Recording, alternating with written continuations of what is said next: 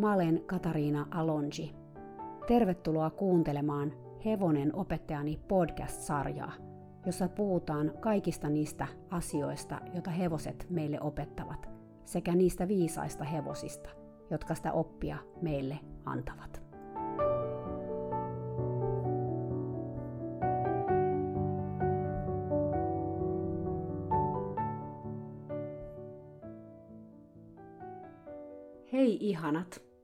Sitä taas ollaan podcastin parissa. Sä huomasit ehkä, että tämä on ekstra pitkä jakso, pisin tähän mennessä. Se johtuu siitä, että Krissen ja Vellerin tarina oli aika pitkä. Tai oikeastaan heidän yhteinen tarinansa ei ollut niin pitkä, mutta sitä ennen Krisse kertoi vähän omia taustojaan. Ja me puhuttiin muun muassa hevosesta nimeltä Jelli, jonka mäkin tunsin, ja joka ei ole omaa jaksoa saanut ainakaan tähän mennessä – mutta jota oli tosi kiva muistella yhdessä. Lisäksi me puhuttiin meidän yhteisistä kokemuksista vikelyksen parissa, muun muassa surullisen kuuluisasta Rooman MM-kisasta, joka jätti ainakin Krisselle jonkinasteiset traumat, ja ehkä vähän mullekin. Onneksi sillekin voi nyt yli 20 vuoden jälkeen jo jopa nauraa. Täytyy nyt tähän alkuun myös sanoa, että me äänitettiin tämä jakso autossa – ja aluksi se olikin tosi hyvä idea, kunnes kesken kaiken alkoikin sataa ja aika kovaa. Eli se ropina, mitä taustalla kuuluu, on sateen ropina mun auton kattoa vasten. Mä yritin sitten korjata sitä jotenkin, ettei se kuulus niin hyvin, mutta nyt tuntuu, että se myös vähän puuroutti muun puheen. Koittakaa kestää. Me vaan jatkettiin juttelua, vaikka ulkona myrskys ihan kunnolla. Eli Tänään kuulette siis Vellerin ja Kristiina Räisäsen tarinan. Moi. No moi. Taas. Taas, niin. niin. Tänään puhutaan Velleristä, mutta ennen sitä niin voitaisiin puhua susta. Eli milloin susta tuli hevosihminen? No musta on tullut kyllä hevosihminen tosi nuorena huolimatta siitä, että mä oon asunut ihan kaupungissa kerrostaloalueella, mutta mä oon hakeutunut hevosten luokse niin ravipuolen meininkeihin ihan Vermoon. Et me asuttiin siinä noin kilometrin päässä siitä Vermon raviradasta ja, ja niin kuin mä muistan, että mä siellä semmoisena jo niin kuin 7-8-vuotiaana niin kävin hevosia katselemassa siellä Vermossa joskus sai tehdä jotakin siellä talleilla pyöriessä, vaikka lakasta käytävää tai lapsityövoimaa. Pidellä vesiletkua, jolla kylmätti jotenkin ravureiden kinttuja. Et kyllä mä siellä silleen säännöllisen epäsäännöllisesti kävin, kävin niin kuin silloin ehkä 8-9-vuotiaana, 10-vuotiaana ja sitten mä oon aloittanut ratsastuskoulussa 11-vuotiaana tuolla Espoossa, joka oli sitten meidän koto ehkä semmoisen kolmen, neljän kilsan päässä ratsastanut siellä ratsastuskoulussa. Aloitin siellä ja sitten 14-vuotiaana aloitin sitten hoitamaan. Olisinko mä ollut 13? 13 ehkä, joo. joo. Niin tota, sit siellä sai hoitohevosen sitten. Siellä oli varmaan semmoinen ikäraja, mä luulen. Joo, niin. Mutta mä kävin siellä ratsastustunnella ja hengailin siellä jo ennen sitä ja sitten hyvin tiiviisti sitten sen jälkeen sitten mulla oli semmoinen Otello-niminen hoitohevonen. Olisin halunnut hoitaa ponia. Tykkäsin kauheasti semmoisesta mustasta Zambo-nimisestä ponista. Mutta mä olin niin pitkä jo silloin, niin sitten ajateltiin, että musta voisi tulla hyvin semmoisen ihan uuden sinne ratsastuskouluun tulleen Otello-nimisen hevosenhoitaja. Kauan sä hoidit Otelloa? Mä hoidin Otelloa koko sen ajan, kun se oli siellä ratsastuskoulussa. Mä hoidin sitä varmaan niin kuin se, se kuoli semmoiseen suolikierteeseen tai jouduttiin lopettamaan semmoiseen suolikierteeseen vuonna 1993. Mä olin silloin jo yli 20. Eli sä hoidit sitä melkein 10 Joo. vuotta? Mä hoidin sitä koko sen ajan, kun se oli siellä ratsastuskoulussa. Mä olin jo ihan aikuinen silloin, sitten kun se, se tota, lopetettiin. Mitä sä muistat siitä ajasta? No, mulla oli paljon kavereita siellä että mun oikeastaan niin semmoinen sosiaalinen verkosto, ystävät oli, mulla oli hyvin läheisiä ystäviä, esimerkiksi mun, niin kuin edelleen mun yksi parhaista kavereista Sari on tutustunut siellä tallilla siihen. Ja meillä oli aika semmoinen tiivis porukka. Me tavattiin myös vapaa-ajalla niiden tyttöjen kanssa, ketä siellä kävi hoitamassa ja ratsastamassa. Mutta ratsastuksen suhteen mulla ei koskaan ollut mitään sellaisia valtavan suuria niin kuin mitään kunnianhimoa. Et mä oon ollut aika semmoinen perus niin tuntiratsastaja ja sitten me ratsastettiin ihan semmoisella Sarin kanssa sunnuntaisin semmoisella ihan höntsätunnilla. Me oltiin siellä, mm. varmaan sanottaisiin nykyään näin. Siis sellaiset, missä tehtiin kaikkea hauskaa. Missä käytiin paljon maastossa ja päästeltiin siellä pitkin peltoja ja sitä ei pitänyt, se ei ollut niin semmoista niin virallista. Vaikka se oli ihan ratsastuskoulun tunti, mutta niillä hevosille ei ollut kuin yksi tunti päivässä silloin sunnuntaina. Ja se oli se. Se oli tavallaan ajatellut vaan, että niitä niinku liikutetaan. Et siinä ei ollut mitään semmoista, niinku, mä en ole koskaan kilpailu ratsastuksessa, mä en ole koskaan ollut ratsastuksessa missään valmennuksessa. Että tota, et mun, mun se ratsasteleminen on ollut vähän niin kuin ehkä toisenlaiselta pohjalta. Ja sitten mä ratsastin aina sillä otellolla. Okay. Niin kuin aina. Aina? Joo. Se oli vähän niin kuin sun hevonen Joo. sillä lailla. Kyllä, kyllä.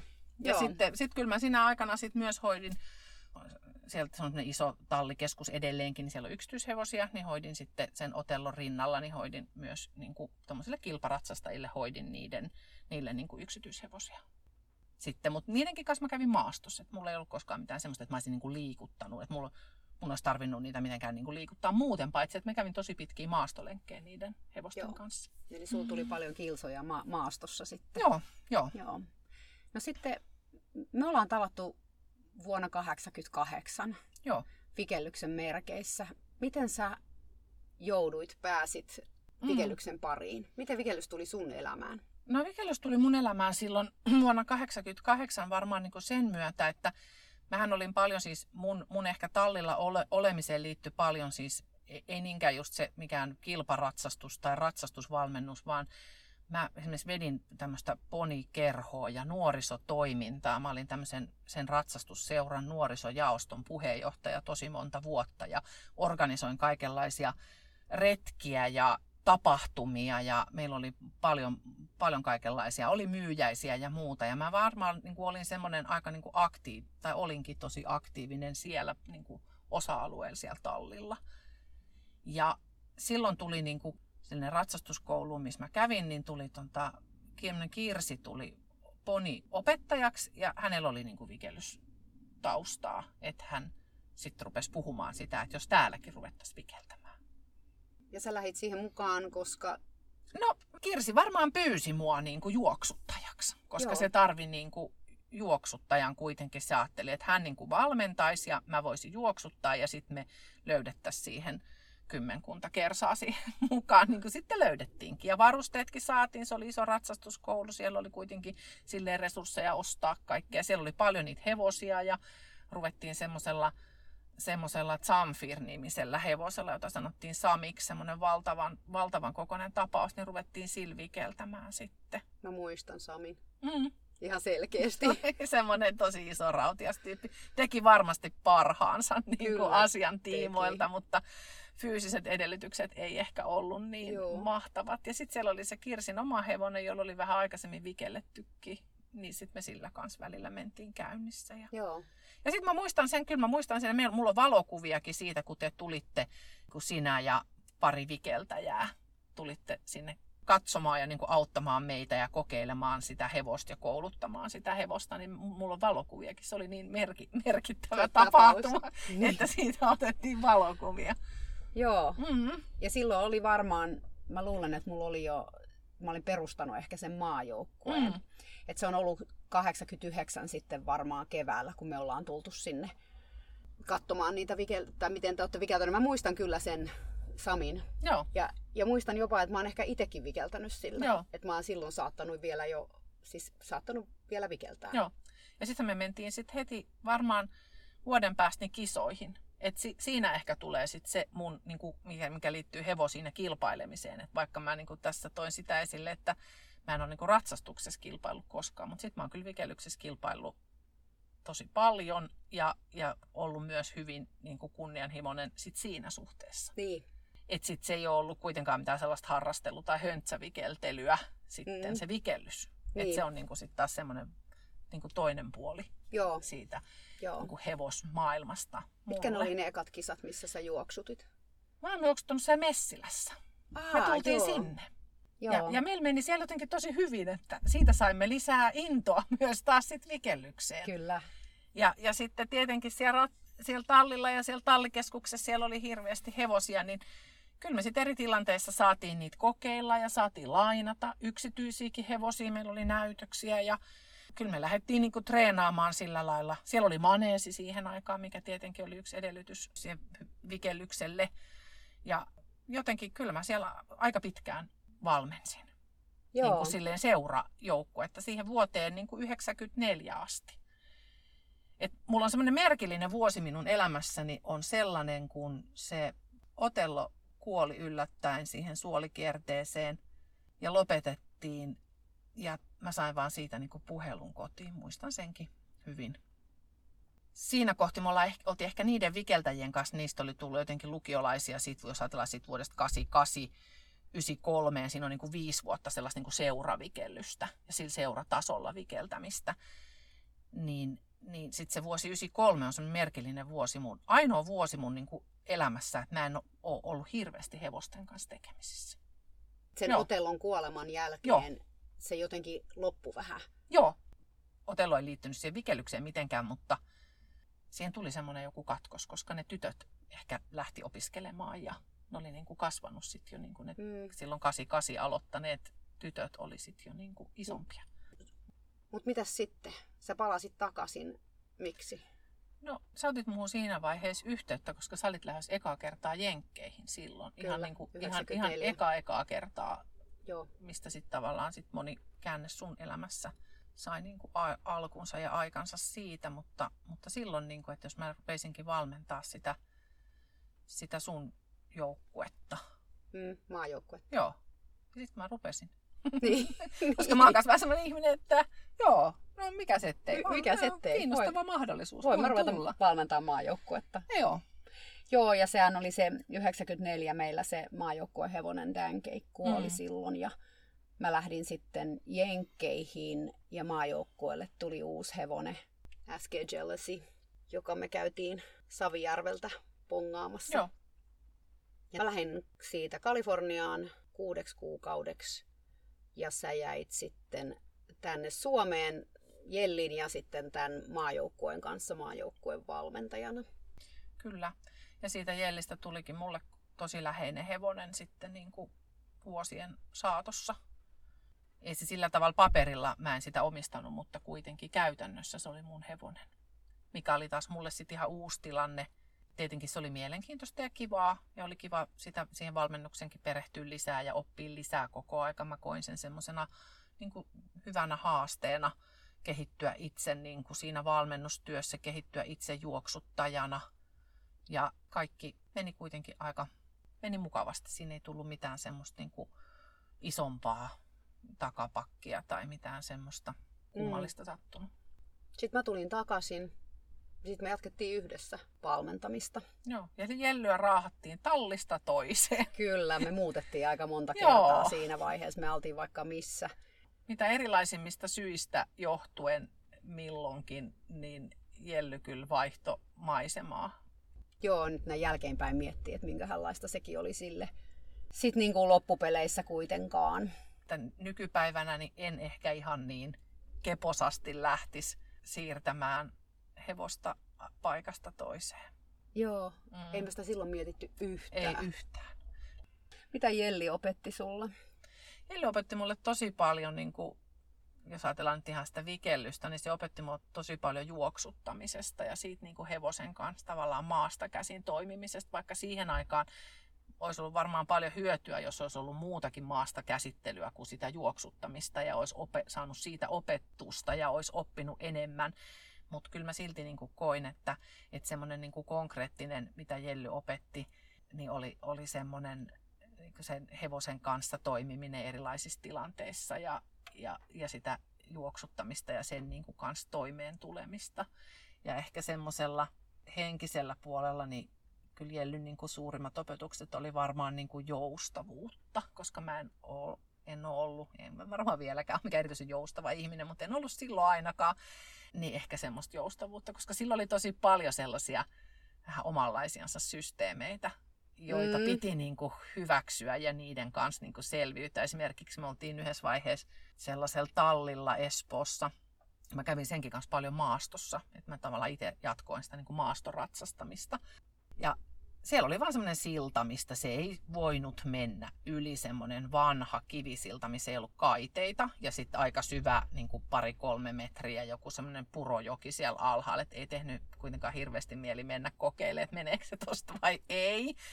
Niin, niin mun piti aina tulla alas. Mm-hmm. Sitten se tuli mun perässä, kun mä talutin sen. Tämä nyt kuulostaa ihan triviaalilta nykypäivänä, että no totta kai. Mutta ei se siihen aikaan ollut. Ei, koska siis se, että mä annan periksi että mä, niin. mä sanon, että on ihan ok, että sä et pysty tuleen tästä, niin kuin, että mä oon sun selässä. Joo, koska se ei 90-luvulla oikeasti, ei. hevoselle ei annettu periksi koskaan. Ei, ei. Meillä oli kuitenkin muuten kivaa siellä maastossa ja niin kuin näin, niin mä ajattelin, että tämä on nyt tämmöinen, niin kuin, missä mä voin joustaa. Niin, mikä tuntuu nyt jotenkin niin hauskalta, niin, koska niin. sitä on oppinut joustaa vähän enemmänkin, enemmänkin ja vähän ja, asioissa. Niin, ja ymmärtänyt, että, että hevonen ei ole kone ja meidän ei tarvitse aina pakottaa mm. sitä menemään jostain. Tai mm. tämä ei ole mikään valtataistelu, että Joo. joko mä voitan tai sä voitat. Joo, mutta että siihen aikaan kuitenkin oli ajatusmaailma itselläkin tosi erilainen, mutta että siinä alkoi ehkä tulla sellaisia hetkiä. Sitten meillä oli kivoja yhteistyökumppaneita ja Jellynkin sitten loppujen lopuksi se ei kuitenkaan koskaan ollut mun samalla tavalla silleen niin kuin semmoinen sielunhevonen koskaan se oli semmoinen tosi hyvä kaveri ja tosi läheinen, mutta se oli sen Annen hevonen. Semmoinen, kuka sitä aluksi vuokrasi ja hoiti, semmoinen fysi, hevosten fysioterapeutti, joka ratsasti sitä meille. Ja Anne sitten osti sen. Niin, myöhemmin sitten, myöhemmin. kun me Joo. ajateltiin, että se ei enää kyllä tuossa vikellyksessä, että se Joo. alkoi olla niin selvää, että se vikellys oli sille liikaa, niin Joo niin sitten se lähti sinne, mikä oli ihan mahtava juttu, Joo, että se pääsi se tavallaan niin kuin, sen oman sydänihmisensä kanssa. Joo, ja eli vielä tosi monta vuotta, että Jelly sit, kun, niin kun lopetettiin aika vanhana, se oli paljon Joo, yli 20 sai ja sai varsan ja, ja siinä mm. oli paljon kaikkea semmoista niin kuin, tosi myönteistä. Ja, ja löysi elämänsä miehen, sen Annella oli semmoinen suomehevonen, jonka kanssa Jelly oli tosi läheinen, semmoinen suokkiruuna. Ja että ne pääsi yhteen. Niin mulla on itse asiassa Jellistä yksi semmoinen muisto, mitä mä en unohda ikinä. Me oltiin, mä muist, oliko sä mukana siinä keikalla, kun me oltiin siellä PM-kisoissa Ruotsissa – ja sitten meillä oli eläinlääkäritarkastus, ja kun me, me tultiin sinne Ruotsiin, niin Jelli paukkas kiimaa. Mm. Sehän aina, kun tuli vieraita mm. ruunia, mm. niin sille tuli ihan jäätävät kiimat. Ja se oli oikeasti niin kuin, me saatiin kuin hävetä sitä hevosta, koska se pissasi joka paikka. Ja mä muistan, siinä kävi vielä silleen, että olisiko se ollut vielä Eppu, joka oli harjaamassa sitä boksissa. Ja sitten se joku ruuna käveli siitä ohi, niin se oikein pyörähti ympäri. Ja pissa vaan lensi, kun se pyörähti ympäri Joo. ja se lensi vielä niin kuin eppusaista naamalle. Joo, ja jo, kyllä. Se tuli, tiedätkö, ja sitten kun me oltiin siellä eläinlääkärin tarkastuksessa, kun mun piti sitten tietenkin olla siellä sen kanssa ja sen kanssa pitää juosta niin kuin ees taas ja eläinlääkärit kattoo ja näin. Ja se käyttäytyi kuin joku ori, kun se oli niin kierroksilla ja se oli niin, että missä ne miehet on, että tuokaa ne tänne. ja pissaili joka paikkaa ja kaikki oli ihan silleen, niin että noin suomalaisilla on ihan hullu hevonen. Ei, kun tää on vaan vähän kiinnostunut näistä ruunista. Täällä ei ole oreja missään ja tää on tämmönen tää hevonen. Joo. Joo ja sitten mulla on toinen semmonen muisto, kun mutta mulla oli semmoinen ystävä, tuttava perheen lapsi ja hänellä oli paljon vaikeuksia. Hän oli niin 13-14-vuotias ja hänellä alkoi mennä vähän elämä väärää suuntaan ja, ja hänen äitinsä lähetti hänet mun luokse niin kuin viikonlopuksi. En mä tiedä, sä halus, halus kai, että me vähän jutellaan, ja koska tämä tyttö hirveästi kuitenkin niin kuin ehkä ihaili mua, tai mä olin vähän semmoinen isosisko persona sille. Ja se tuli sitten, hän oli siis ratsastanut kanssa, ja, mutta oli joutunut vähän huonoa seuraa ja oli tupakkaa ja alkoholia ja mitä kaikkea nyt olikaan sitten tullut kuvioihin mukaan. Ja sitten me mentiin tallille. Ja mä vielä mietin sitä, että voinko mä laittaa sen Jellin selkää, kun Jelli oli välillä vähän sellainen, että, mm. että se oli kuitenkin aika reaktiivinen hevonen. Oli. Ja vikellyshevoseksi niin kuin yllättävän reaktiivinen. Kyllä. Ja mä mietin kauheasti, että voinko mä laittaa tämän tytön sen selkään.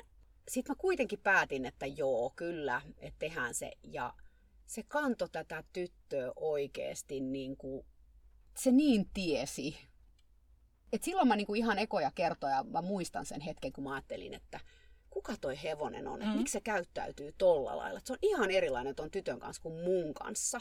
Ja sitten siellä me oltiin vielä siellä maneesissa ja tuli joku hirveä kova ääni ulkopuolelta. Mm ei mitään reaktiota hevoselta. Mm-hmm. Ai, se ei korvaansa kääntänyt. Ja se oli jotenkin niin siinä semmoinen terapeuttinen sille tytölle, Ja sittenhän siinä kävi niin, että se sitten se tyttö sen takia alkoi sitten puhumaan mulle ja kertomaan mulle, että miten hän on joutunut huonoa seuraa ja hän on itse asiassa ei ole käynyt enää tallilla ja hän on valehdellut äidille, että hän on käynyt tallilla ja mitä kaikkea. Mutta se Jelli jotenkin niin kuin laukas hänessä sen. Joo. Jellillä oli niin kuin osuus siihen asiaan.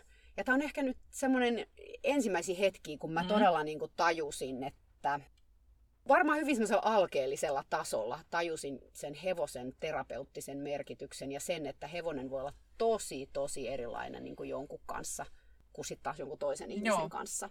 Et mulla on jäänyt hirveän vahvasti mieleen se kerta Jellin kanssa. Ja et ehkä vähän semmoinen hämmästys tai vähän semmoinen, niin kuin, että mä olin pikkasen pihallakin siitä tilanteesta, että mitä tässä niin kuin oikein tapahtui. Että jos ne nyt jälkeenpäin mm. ymmärtää tämän täysin, mutta, mm. mutta joo, että se on Jelly, siinä oli sellaista viisautta, sit, niin kuin, mitä me ei varmaan ihan tajuttu ei. Ei mulla on kanssa niin lasten kohdalla. Mulla joku työkaveri, lapsi oli kauhean innostunut hevosista ja halusi tulla niin kuin talutettavaksi sillä. Ja mä muistan myös tosi selvästi sen hetken, että se oli ihan niin vikellystreenien jälkeen jotenkin niin kuin sit se istui siellä selässä. Se oli semmoinen ihan pikkunen joku 4-5V-tyyppi.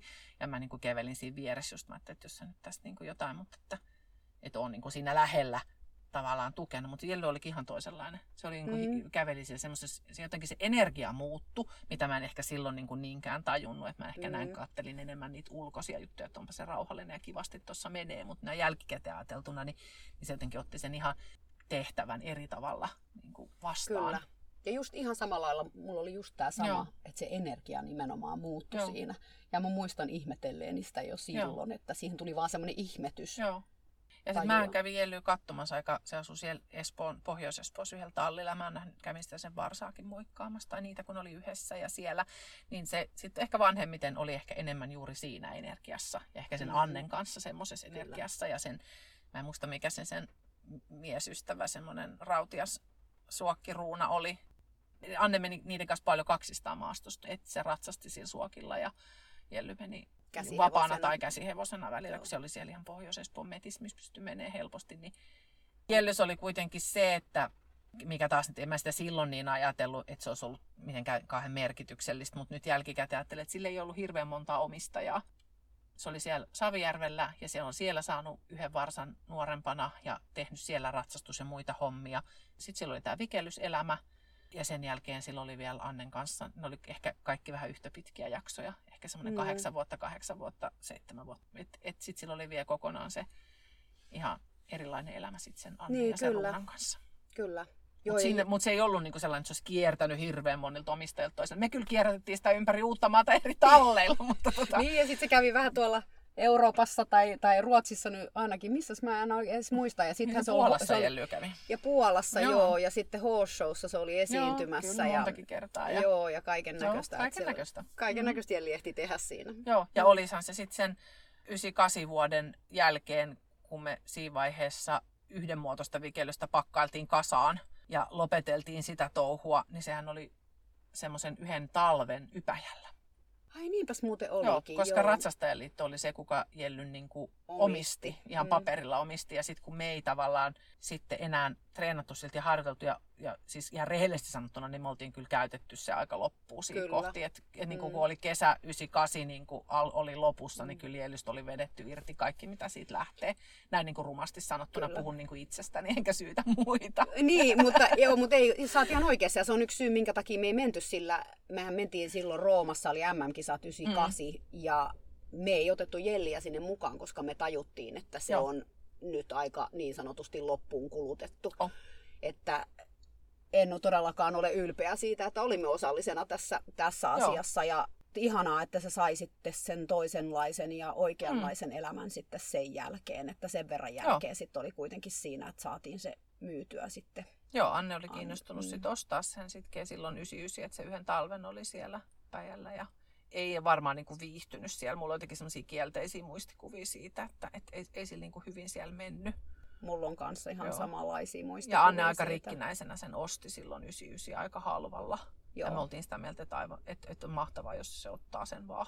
Ja Anne kuntoutti sitä itse tosi paljon toki, Joo. kun on eläinten fysioterapeutti. Se oli myös varmaan Jellylle aika ratkaiseva tekijä, että se sai sitä kuntoutusta ja hyvää liikuntaa, niin sittenhän se siitä sitten tokeentui ja sai vielä varsan ja, ja Kyllä. niin kuin eli hyvän elämän, niin kuin hyvän loppuelämän, Mm. mikä on tietysti kiva juttu sille tai päätös sille tarinalle.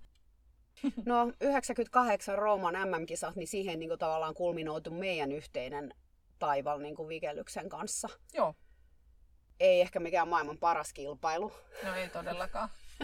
Traumaattinen kilpailu, mutta tiedätkö, kyllä mä niin kuin nyt osaan katsoa sitä taas niin, kuin niin monesta eri kulmasta, että okei, me tehtiin siinä aika monia virheitä siis, tai ensinnäkin sen joukkueen kanssa, että mä tänä päivänä tul- olisin tehnyt ihan eri lailla, että Kyllä. oli, olisin uskaltanut tehdä sellaisia ratkaisuja, mitä en, en silloin uskaltanut tehdä Mhm. niin kuin sen joukkueen kokoonpanon kanssa.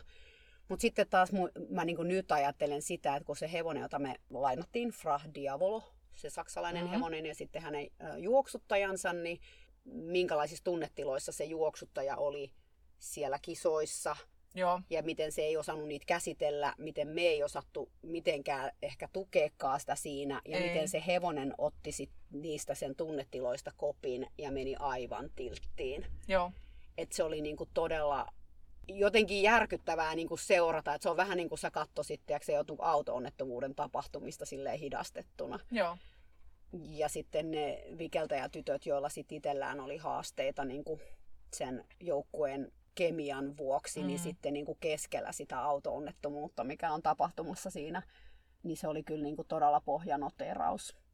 Joo, että siinä mielessä voidaan olla niinku tyytyväisinä ehkä jälkikäteen ajattelemaan myöskin sitä, että ei sattunut kenellekään mitään pahemmin.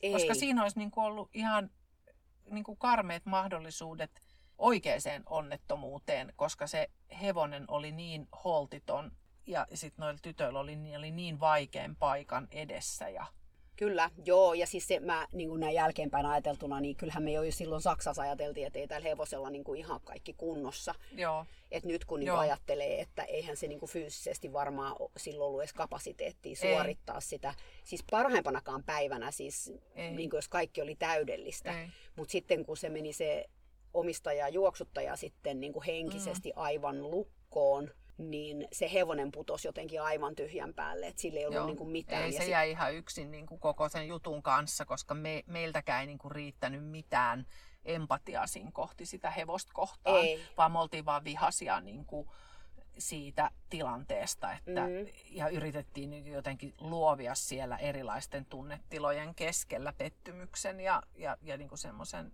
että se, oli Mm. tosi, se oli tosi vaikeeta. Ja taas jos, jälkikäteen ajattelee, niin välillä näiden hevosten lainaaminen oli onnistunut tosi hyvin. Joo. Mutta tässä kohti tämä hevosen lainaaminen niin epäonnistui täysin. Ja niin kuin jos mä nykypäivänä lähtisin niin kuin lainaamaan tuommoisiin World Equestrian Games tyyppiseen MM-kisapläjäykseen hevosta, niin kyllä mä pikkasen paremmin niin kuin ottaisin selkoa siitä hevosesta. Että mä en niin takki auki lähtisi. Mä olin jotenkin aika luottavainen silloin, että mä ajattelin, että se omistaja pystyy jotenkin arvioimaan. Kun me kuitenkin näytettiin meidän kyyriin, mehän videoitiin sen. Joo, joo, ja siis se näytti meille kanssa jotain videoa Joo. niiden, niin kuin, mitä ne teki. Ja sitten se oli kuitenkin, siis myöhemminhän tämä nainen sitten lainas edelleen hevosia, ei koskaan enää joukkueelle. Joo. Mutta sillähän meni se, se jenkkiläinen, se Devin Joo. Maitoso meni sen hevosella ja sai siis mitaleita, Joo, voitti mitaleja kyllä. sen hevosella. Joo. Eli siis se nainen oli kyllä ihan kykenevä Joo. hevosihminen ja siellä periaatteessa niin kuin oli ne kaikki speksit kunnossa Joo, kyllä. ja sitä oli vielä suositeltu meille. Mä muistan niin kuin Saksasta joku, kukahan se oli, ja sitten, että et se ei mene niin kuin ihan kylmiltään. Ei, et ei se, ei. Mutta siinä oli jotenkin se ei niin kuin, se oli sille kyllä liikaa, niin kuin se oli sen ensimmäiset MM-kisat sen naisen, että sille ei ollut tarpeeksi niin kuin sitä kokemusta Mm. niin kuin tuommoisesta arvokisasta tai ylipäätään mistään noin isosta kilpailusta. Mm. Ja sitten siitä, kun se hevonen, se oli sille ihan Se liikaa oli se aivan tilanne. liikaa. Se oli aivan liian kova Aivan, paikka. kyllä. Siis fyysisesti ja psyykkisesti. Kyllä, ja sitten se matka sinne Roomaan kuitenkin, Joo. kun tämä tuli Etelä-Saksasta tämä hevonen, niin sehän oli kauhean rankka. Joo. Et siinä oli niin monia sellaisia asioita, mitä ei niin kuin otettu huomioon, ja se hevosen omistaja ei varmaan ihan tajunnut, että et tämä ei ole nyt ihan tavallinen vikelyskisa, sä ajat jonnekin tiedätkö, 200-300 kilsaa, vaan ei kun sä ajat paljon pidemmän matkan, ja Joo. sä oot paljon kauempana, sä oot Roomassa saakka niin kuin tämän hevosen Mm. kanssa. Siellä oli vielä ihan hirveä keli, Niin oli. hirveät ukonilmat. Ja se Se- tuuli ja se semmoisessa tuuli ja katosmaneesissa. Se oli aivan, jotenkin kaikki asiat meni jotenkin niin, kuin niin vikaan. Ja sitten kun se oli se, sehän meni, meillähän meni kommunikaatio melkein täysin sen naisen kanssa, kun se ei pystynyt enää niin kuin minkäännäköiseen ei. vuorovaikutukseen. Että se meni jonkinlaiseen sellaiseen mielentilaan sitten siellä, että siihen ei saanut oikein enää yhteyttä. Ei, se ei puhunut enää meille mitään ja se ei ole niin pystynyt, siltä ei pystynyt kysyä mitään tai neuvottelemaan mitään. Että se, sekin oli niin kuin tosi iso haaste siinä Kyllä.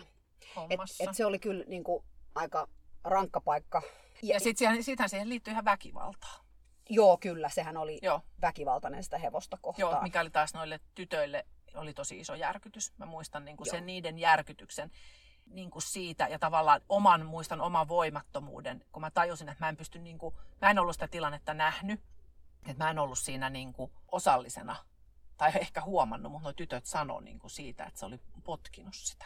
Ja, ja jotenkin sitten se oma niin kuin voimattomuus siinä, että, että mä en tavallaan mahda tälle mitään. Että se on se naisen hevonen ja me ollaan niin kuin tavallaan sen naisen armoilla tietyllä tavalla. Mm. Jos me halutaan täällä mitään kisata tai mitään tehdä, niin meidän täytyy niin kuin jotenkin tässä niin kuin pysytellä mukana, niin. riippumatta mm. siitä, mitä se tekee. Tai... Niin. Meidän täytyy luovia tässä, että me ei Joo. voida niin kuin hirveästi ruveta siinä sit niin kuin, tavallaan semmoiseksi ehdottomaksi, koska siis meillä oli jo niin vaikea tilanne sen naisen kanssa, siis oli. ylipäätään. Joo. Ja sitten käy ilmi tällaisia asioita, että se tosiaan potkii sitä hevostaan, niin kyllä se oli niin kuin, se koko kilpailu.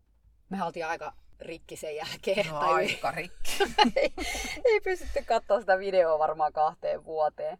Mutta tiedätkö mä niin kuin, näin jälkeenpäin ajatella, nyt kun siitä on siis tosiaan No herra mm. jestas, siitähän on jo 20 mm. jotain vuotta, mm. 23, 23 vuotta. Niin sitten toisaalta se oli hirveän arvokas kokemus mulle, koska se pelasti mut sitten 2004, kun mä olin sen Jenkkijoukkueen kanssa ja siellä tapahtui kans kaiken näköisiä asioita. Niin mä olin jo etukäteen valmistautunut siihen ja mä en aikonut tehdä niitä virheitä, mitä mä silloin 98 tein. Niin. Ja koska mä en aikonut tehdä niitä virheitä ja se oli mulle aivan selvää, niin siitä johtuen mun joukkue sai sit pronssimitali MM-kisoissa. Jos mulla ei olisi ollut sitä 98 kokemusta, niin mä uskon, että 2004 kokemus olisi ollut erilainen. Joo. Et sillä lailla se oli niinku, ne oli aika rankat oppirahat. Oli. Ja ne oli tosi rankat oppirahat niille tytöille, jotka oli siinä joukkuessa muutamalle yksilölle etenkin siinä, mutta mulle ne oli tosi tarpeelliset oppirahat. että se oli jotenkin semmoinen aivan katastrofaalinen niin kuin se, koko, se koko juttu. Joo, koska siellä niin kuin pienimmästä sieltä varastettiin jotain rahoja ja Joo. Just tältä hevosen omistajalta, omistajalta varastettiin joo. rahoja. Siitäkin sitten, tuli hirveä kriisi. Ja sitten no, ja sit siellä se, oli se... Se meni rikki, se, se rikko sen Piiska. piiskan. Ja, sit siitä tuli, ja se oli, ja sitten tämä hevosen... pa- korvaan se piiska sille. Ja... Hevosen pahoinpitelyepisodit. Ja, ja, ja sitten siellä oli se, että siellä toimi tosi huonosti ne järjestelyt. Niin se oli, ihan ääreen stressaavaa, että kun tiesi, että pitää päästä sieltä majoituspaikasta sinne tallille, mistä oli, niiden välimatka oli pitkä ja se kisajärjestäjä järjesti bussikyytejä tai tämmöisiä Joo. minibussikyytejä ja, ja, ja niille, kenelle ei ollut oma auto, me ei oltu siellä omalla niin kuin, minibussilla tai omalla autolla, vaan me oltiin täysin niin kuin, niiden kyytien varassa. Ja sitten kun oli, mä muistan niin kuin, ikuisestikaan senkin, kun siellä oli aina niin kuin, moment, moment.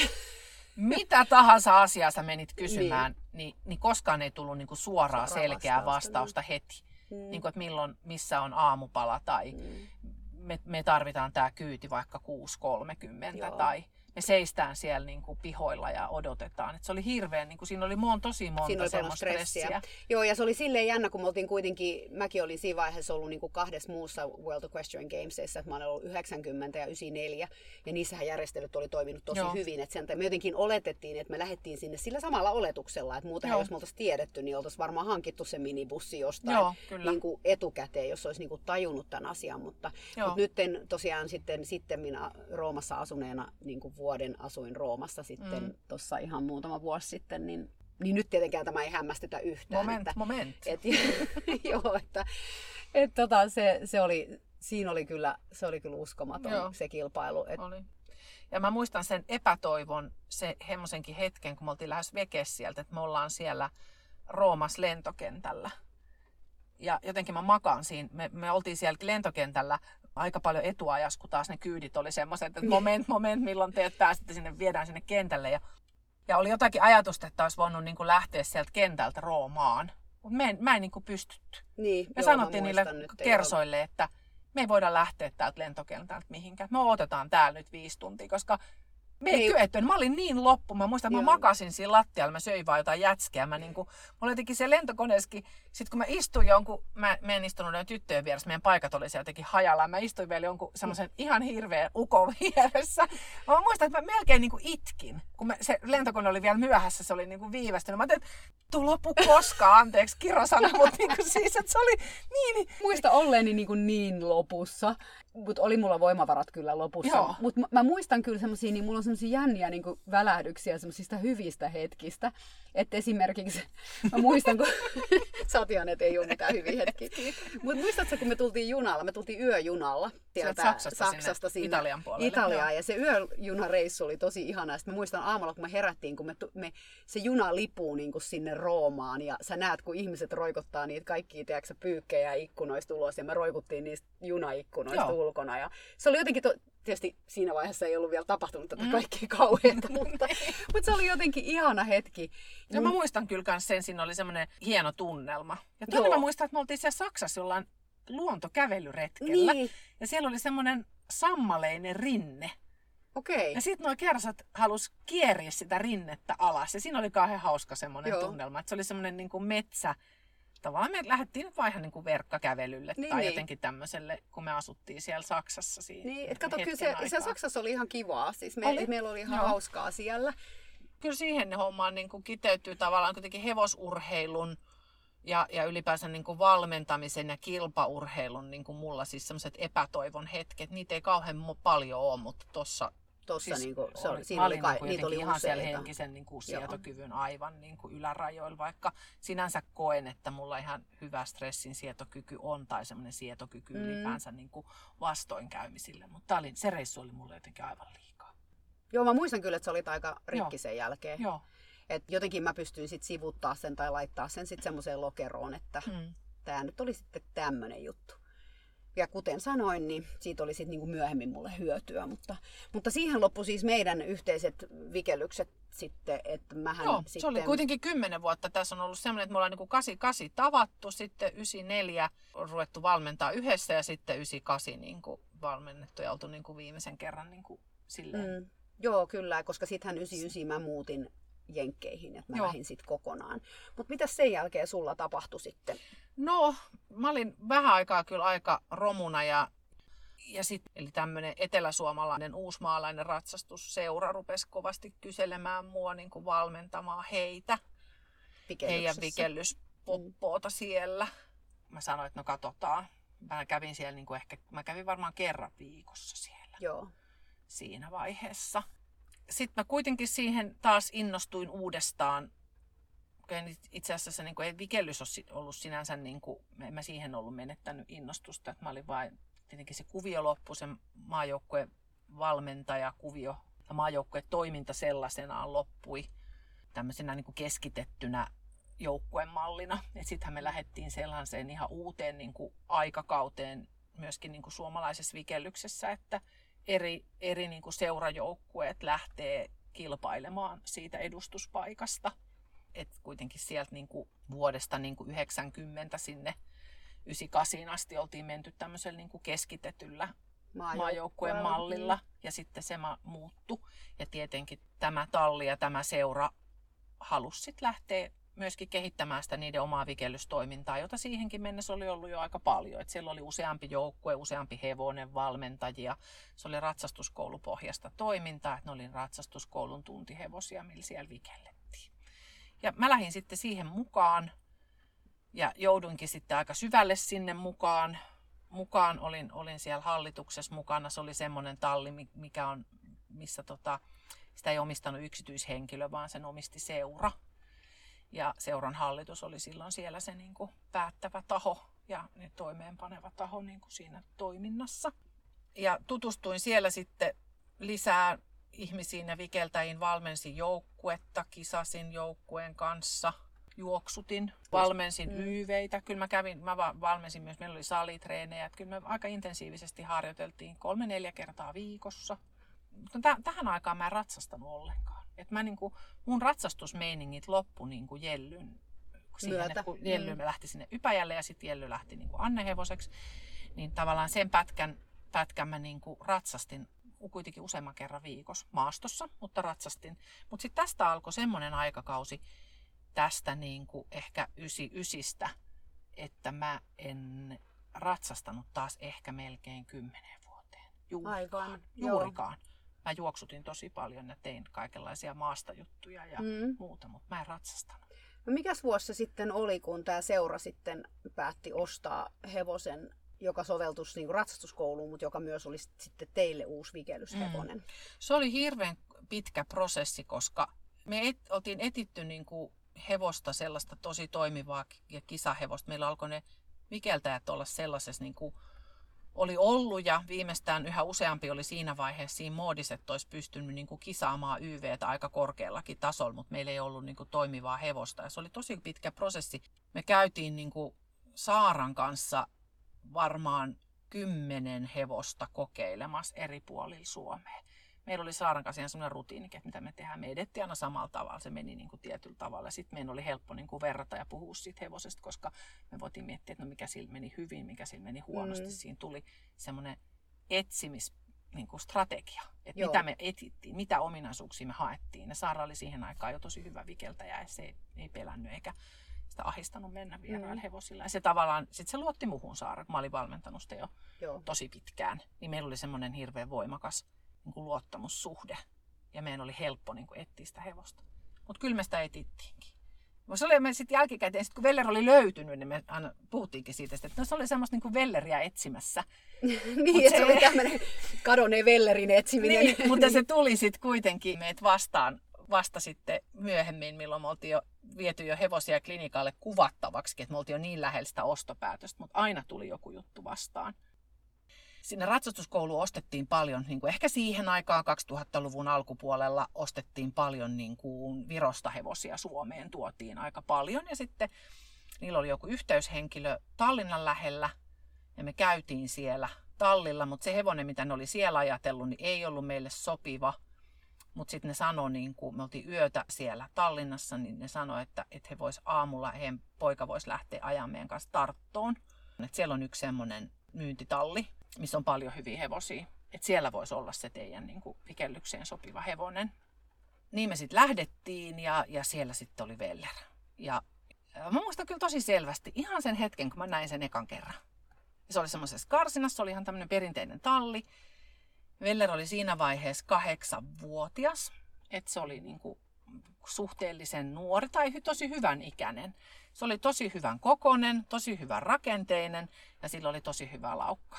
Ja mä muistan, sä kerroit mulle tästä, Joo, että te kokeilitte sitä ja se meni niin kuin silloin olisi aina vikelletty. Joo, kyllä. Et Saara oli pystynyt tekemään siellä kaikki perusliikkeet, Perusliikkeet, laukas, joo. vaikka hevoselle ei ollut koskaan vikelletty. joo. Että se oikeasti niin kuin tsemppasi siinä tilanteessa. Joo. Nyt mä lähden näiden ihmisten matkaan Joo. tästä. Joo, koska se oli niinku se, mikä ajatus, ajatus niinku mul, niinku jälkikäteen. Oli, olihan se silloin, me oltiin täysin ihmeessä me Saaran kanssa. Me oltiin, mulla ei ole ikinä tapahtunut elämässäni sellaista, niin kuin mä oon kuitenkin kokeillut, niin kuin sinäkin oot kokeillut. Mm. Jos se nyt sataa, niin kymmeniä, kymmeniä, kymmeniä hevosia on niin kuin aloitettu vikellykseen ja on kokeiltu vikellykseen. Mm. Olen niin kuin näin tehnyt. Mutta Veller on ainoa hevonen, joka on ollut täysin ilmiömäinen niin kuin ensimmäisestä sekunnista lähtien. Sillä Mm. oli varmaan tosi paljon vaikeaa, mutta se ei näyttänyt sitä ulospäin, että mikään olisi ollut vaikeaa. Se antoi Saaran niin kuin lähestyä laukassa ja niin kuin sit mä olin vaan, että hyppää vaan selkää. Mulla on ihan semmoinen fiilis, että ei se tee mitään. Että ei se niin kuin heitä Saaraa sieltä mihinkään tai lähde vetää latoon mitään hulluja laukkapukki, pelko, tilojansa tai mitään. Saara hyppäsi nyt tosi nätisti selkää se vaan jatkoi. Ja sillä tai tämä meni tälleen. Ei pysähtynyt, ei kiihdyttänyt, ei tehnyt mitään. Ja Saara teki kaikki perusliikkeet sillä laukassa. Se jopa seisoi laukassa sillä niin siellä.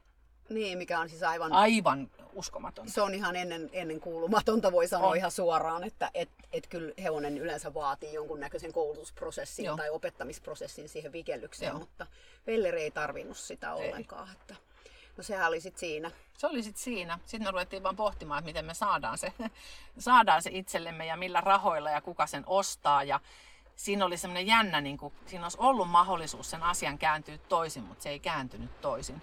Me lähdettiin pohtiin siis, että me oltaisiin niin yksityisesti ostettu se. Se oli Joo. meidän mielestä niin hyvä hevonen. Mutta mut jotenkin sitten mä olin niin pitkään ollut siinä seurassa kuitenkin jo mukana ja mä jotenkin, vaikka me niihin luottanut niihin ihmisiin tavallaan sen seuran hallintoon, ja mä en luottanut varsinkaan ehkä siihen opettajaan, mutta jostakin syystä, mä en tiedä, mutta näin sen piti mennä ja niin se sitten meni. Että mm. et Veller meni sinne ratsastuskouluun. Se oli kuitenkin kallis hevonen, että me oltaisiin jouduttu aika niin kuin isoja Investointeja, investointeja tekemään löytää, niin. ja neuvottelemaan. Kukaan yksittäinen perhe ei olisi ei, ei ollut niinku sellaisissa rahoissa, että olisi pystynyt ostamaan sen suorilta siitä Mm. itsellensä, vaan että siitä olisi pitänyt tehdä joku kimppa. Ja sitten me kuitenkin valittiin ehkä helpompi, niinku taloudellisesti helpompi vaihtoehto, mutta helppo vaihtoehto se ei sitten todellakaan loppujen lopuksi ollut. Peller tuli Suomeen, se tuli ratsastuskouluun, ratsastuskoulu hevoseksi, mutta myös teille sitten vikellyshevoseksi. Joo, ja yritimme alusta lähtien tosi paljon neuvotella siitä, että miten paljon se menisi niitä tunteja ja mitä tunteja se menisi. Mutta koen näin jälkikäteen, että paljon niin kuin siinä ei puheet auttanut. Veller oli todella lahjakas tosi monessa asiassa. Mm. Ja se oli varmaan niin se vaikein asia, koska se oli niin urheilullinen hevonen, että kun se Joo. osasi hypätä, se osasi mennä koulua, Kyllä. se osasi mennä vikellystä, se meni ihan mitä vaan. Kyllä. Että sitten se joutui niin kuin siihen ratsastuskoulun tuntitoimintaan niin kuin tosi syvälle. Joutui menemään siellä hirveästi kaikkea, valmennustunneista lähtien niin kuin kaikkea, koska se oli myös silleen hyvin semmoinen yhteistyökykyinen ja muuta, että se ei ollut niin kuin kenenkään tarvinnut niin kuin pelätä sitä, mm. että mitä se olisi tehnyt, niin kuin, että se olisi heittänyt ketään minnekään varmaan ikinä. Niin, Niinku, niin ei, ei. ei, ei todellakaan, ei. Se oli niin varma aina Joo, siinä aina kaikessa. kaikessa, Ja, joo. joo, se oli Ypäjällä mukana kaiken maailman näytöissä ja, Joo, ja joo. se, oli, tota, se kävi kisoja paljon mu- muutakin Joo. kuin vikellyskisoja. Kyllä, Siis te tietenkin joo. vikelsitte sillä koko Joo. ajan. Ja sitten sillä kisattiin, se on hypp- hyppäsi niin kuin Suomessakin sellaisia niin kuin metri kympin, metri kahdenkympin ratoja ihan menestyksellä. Se kilpaili niin kuin vaativaa koulua ja osasi niin kuin monenlaista juttua. Joo, Osasi myös vikeltää. kyllä. Saara voitti sillä paljon. Mites kauan tätä sitten jatku kauan sitten vikelsitte sillä? No me ei sitten vikelletty sillä kuitenkaan kuin, kuin, niin kuin parisen vuotta, koska tota, sitten sille tuli terveysongelmia johtuen tästä täydellisestä niin kuin liikakäytöstä ja Mm. liian raskaasta touhusta. Se on tosi Joo. surullinen juttu.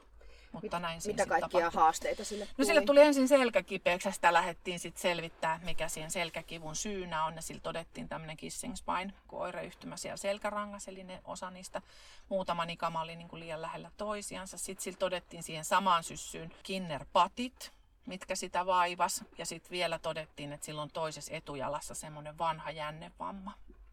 Ja se on sitten näin jälkikäteen ollutkin varmaan se syy, minkä takia se oli siellä myyntitallilla vuonna 2002. Se, mitä me tiedettiin sen niin kuin niistä Viron ajoista, niin me tiedettiin, että siltä oli, sillä oli kisattu niin kuin nuorten hevosten luokkia. Mm, Ja, ja se oli jo mennyt kenttään. Se on semmoinen rohkea ja niin, menee. Niin, oli varmaan hyvä, ja hyvä kenttähevonen. Mutta se on varmaan siellä loukkaantunut. Joo. Semmoinen ajatus mulla on, että se, sen toinen etujalka meni, on mennyt siellä alun perin. Ja sitten ne oli niinku varmaan hyvin hoitanut ja kuntouttanut sen, koska siitä ei ollut mitään viitteitä silloin, kun se ostettiin. Aivan. Eikö se ei ollut niinku tavallaan se syy, miksi se, se, se ei prakannut se ratsastuskoulussa, vaan se sen selkä ja niinku nivelet rupesi prakaa siellä Joo. ratsastuskoulussa. Ja silloin oli varmaan niinku eka kerta, kun mä yritin ostaa sen Joo. koska se oli mennyt rikki ja se oli sairaslomalla ja sitä yritti siellä piikitettiin siis kortisoni, tämmöisiä perinteisiä Mm. metodeja ja mä muistan sen, mä soitin silloin sen, sen silloisen seuran puheenjohtajalle, koska mä ajattelin, että se on nyt, että mä olin tehnyt siitä niin kuin ostotarjouksen.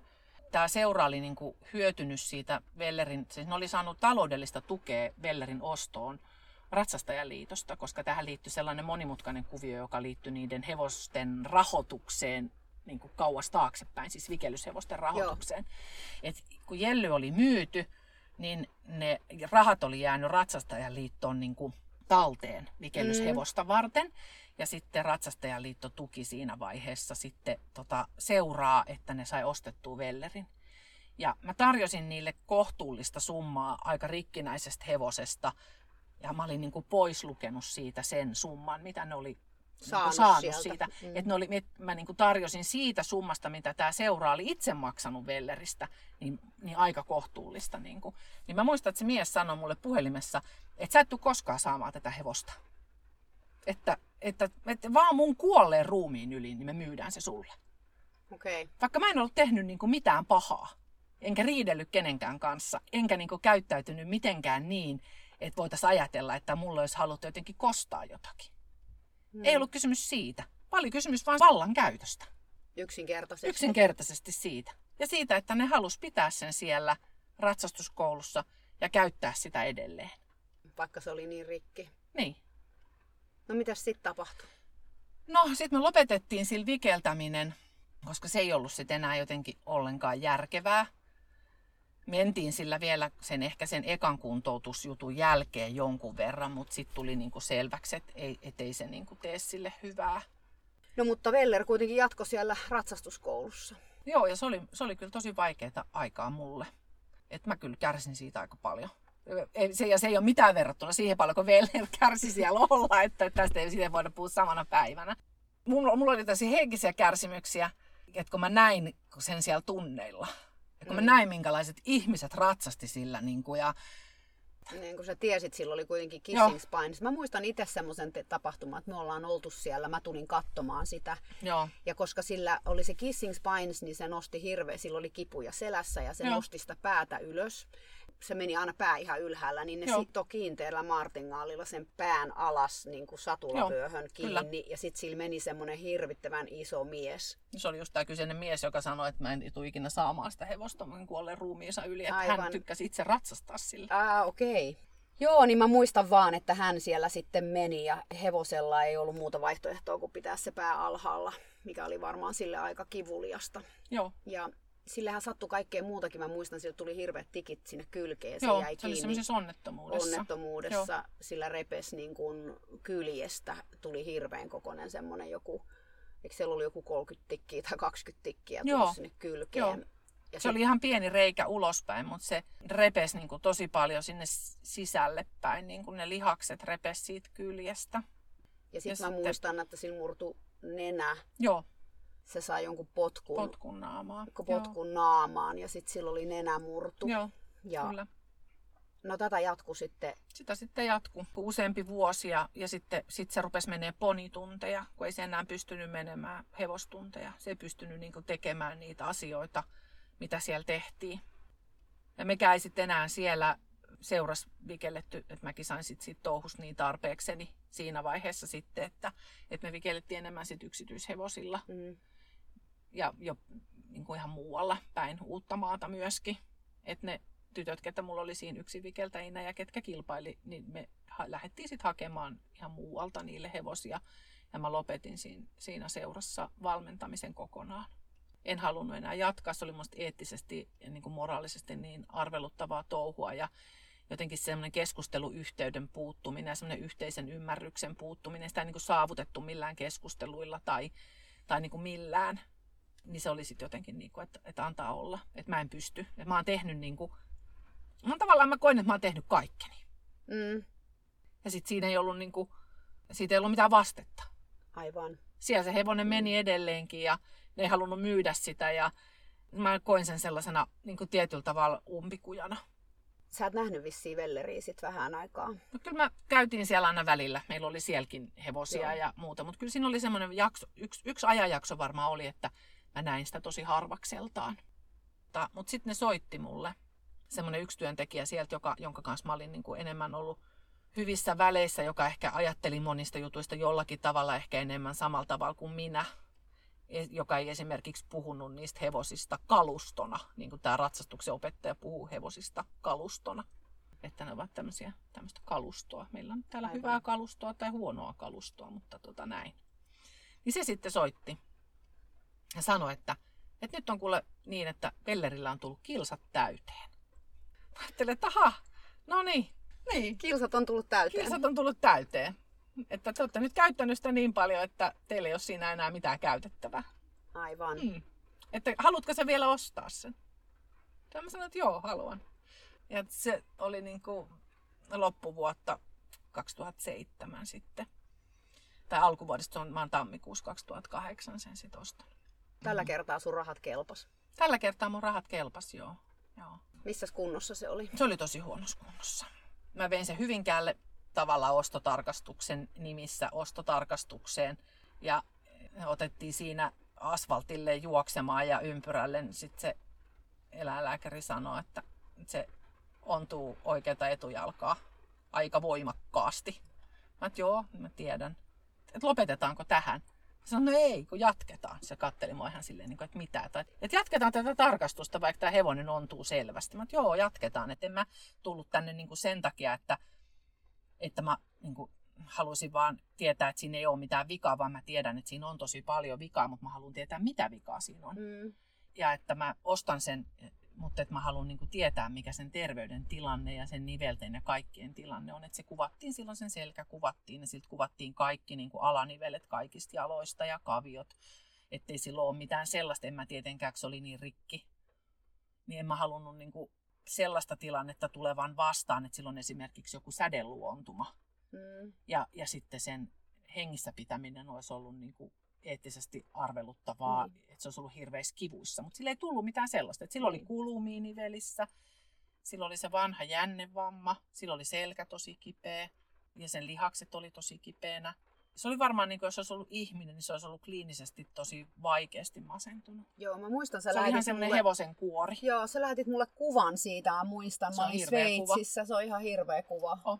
Se, siinä on, se on opitusavuttomuudessa siinä kuvassa. Et se, siis se on ihan täysin poissa. Se on täysin poissa. Siinä, se oli ihan semmoinen niin kuin hevosen kuori siinä vaiheessa. Ja hyvin rikkinäinen kuori. hyvin rikkinäinen kuori, ei edes vaan niinku tyhjä, vaan niinku ihan semmoinen säpäleinen tyyppi.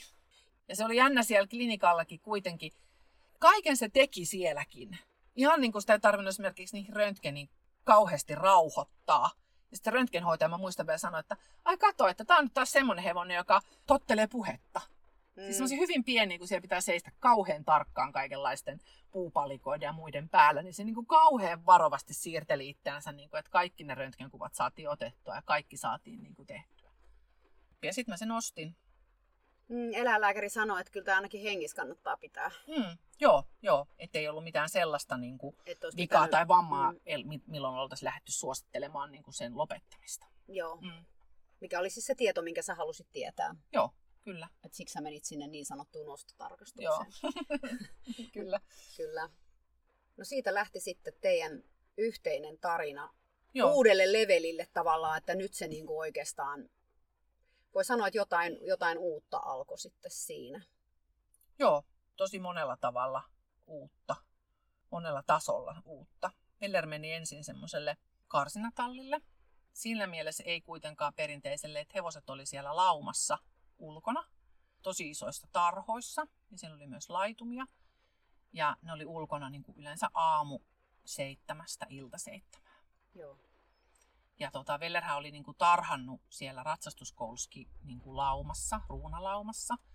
Ja mä tiesin, että se tulee kuitenkin tosi hyvin muiden hevosten kanssa toimeen ja niin tykkää olla ulkona. Ja, tai sitten mä siellä tallilla niin aloitin, sitten tuli mukaan semmoinen hevosten niin fysioterapeutti ja osteopaatti Selma, josta tuli myös sitten Vellerin kaveri, mutta rupesi hoitamaan niin Velleriä.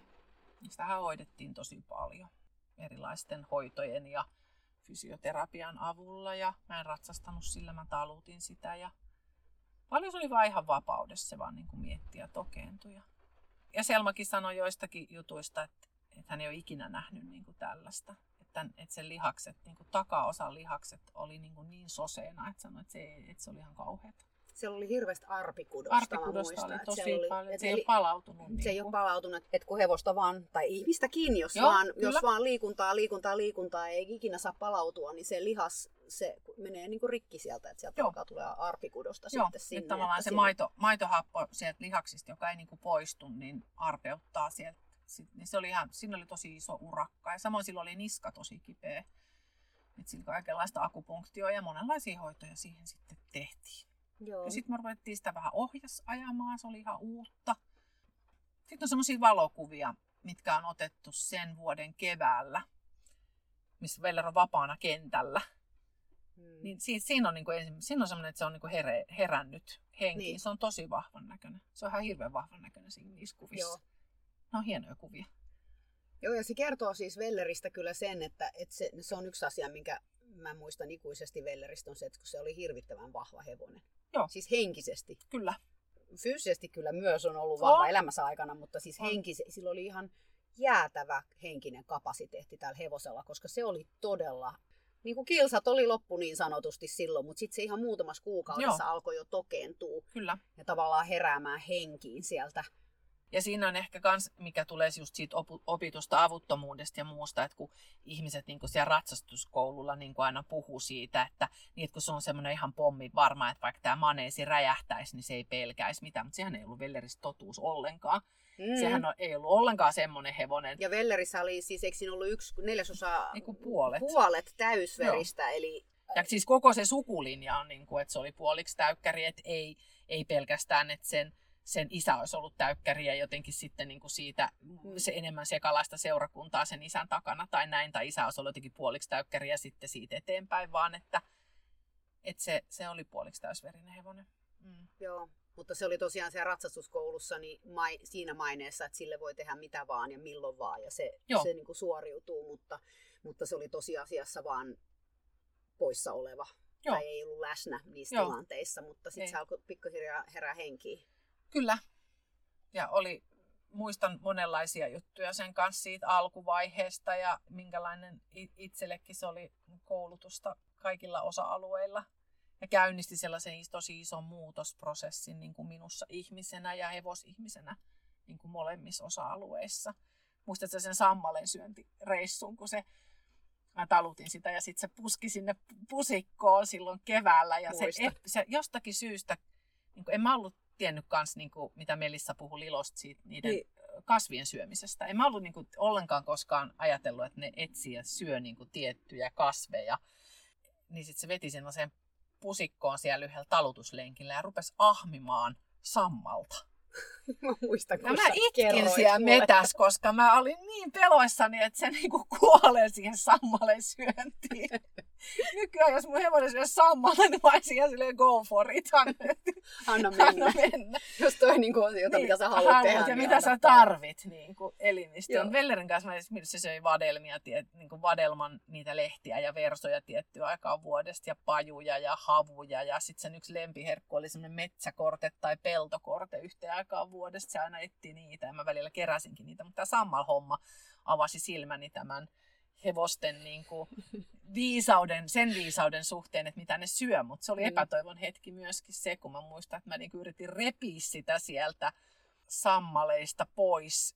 Tämä Ville oli semmoinen sammaleen syöjä. Joo, Joo se, siihen liittyy tämmöisiä juttuja. Mä muistan, että siellä oli myös paljon, mä tuliko nämä tässä vaiheessa jo ne, kun silloin oli niitä semmoisia pysähtelyjä.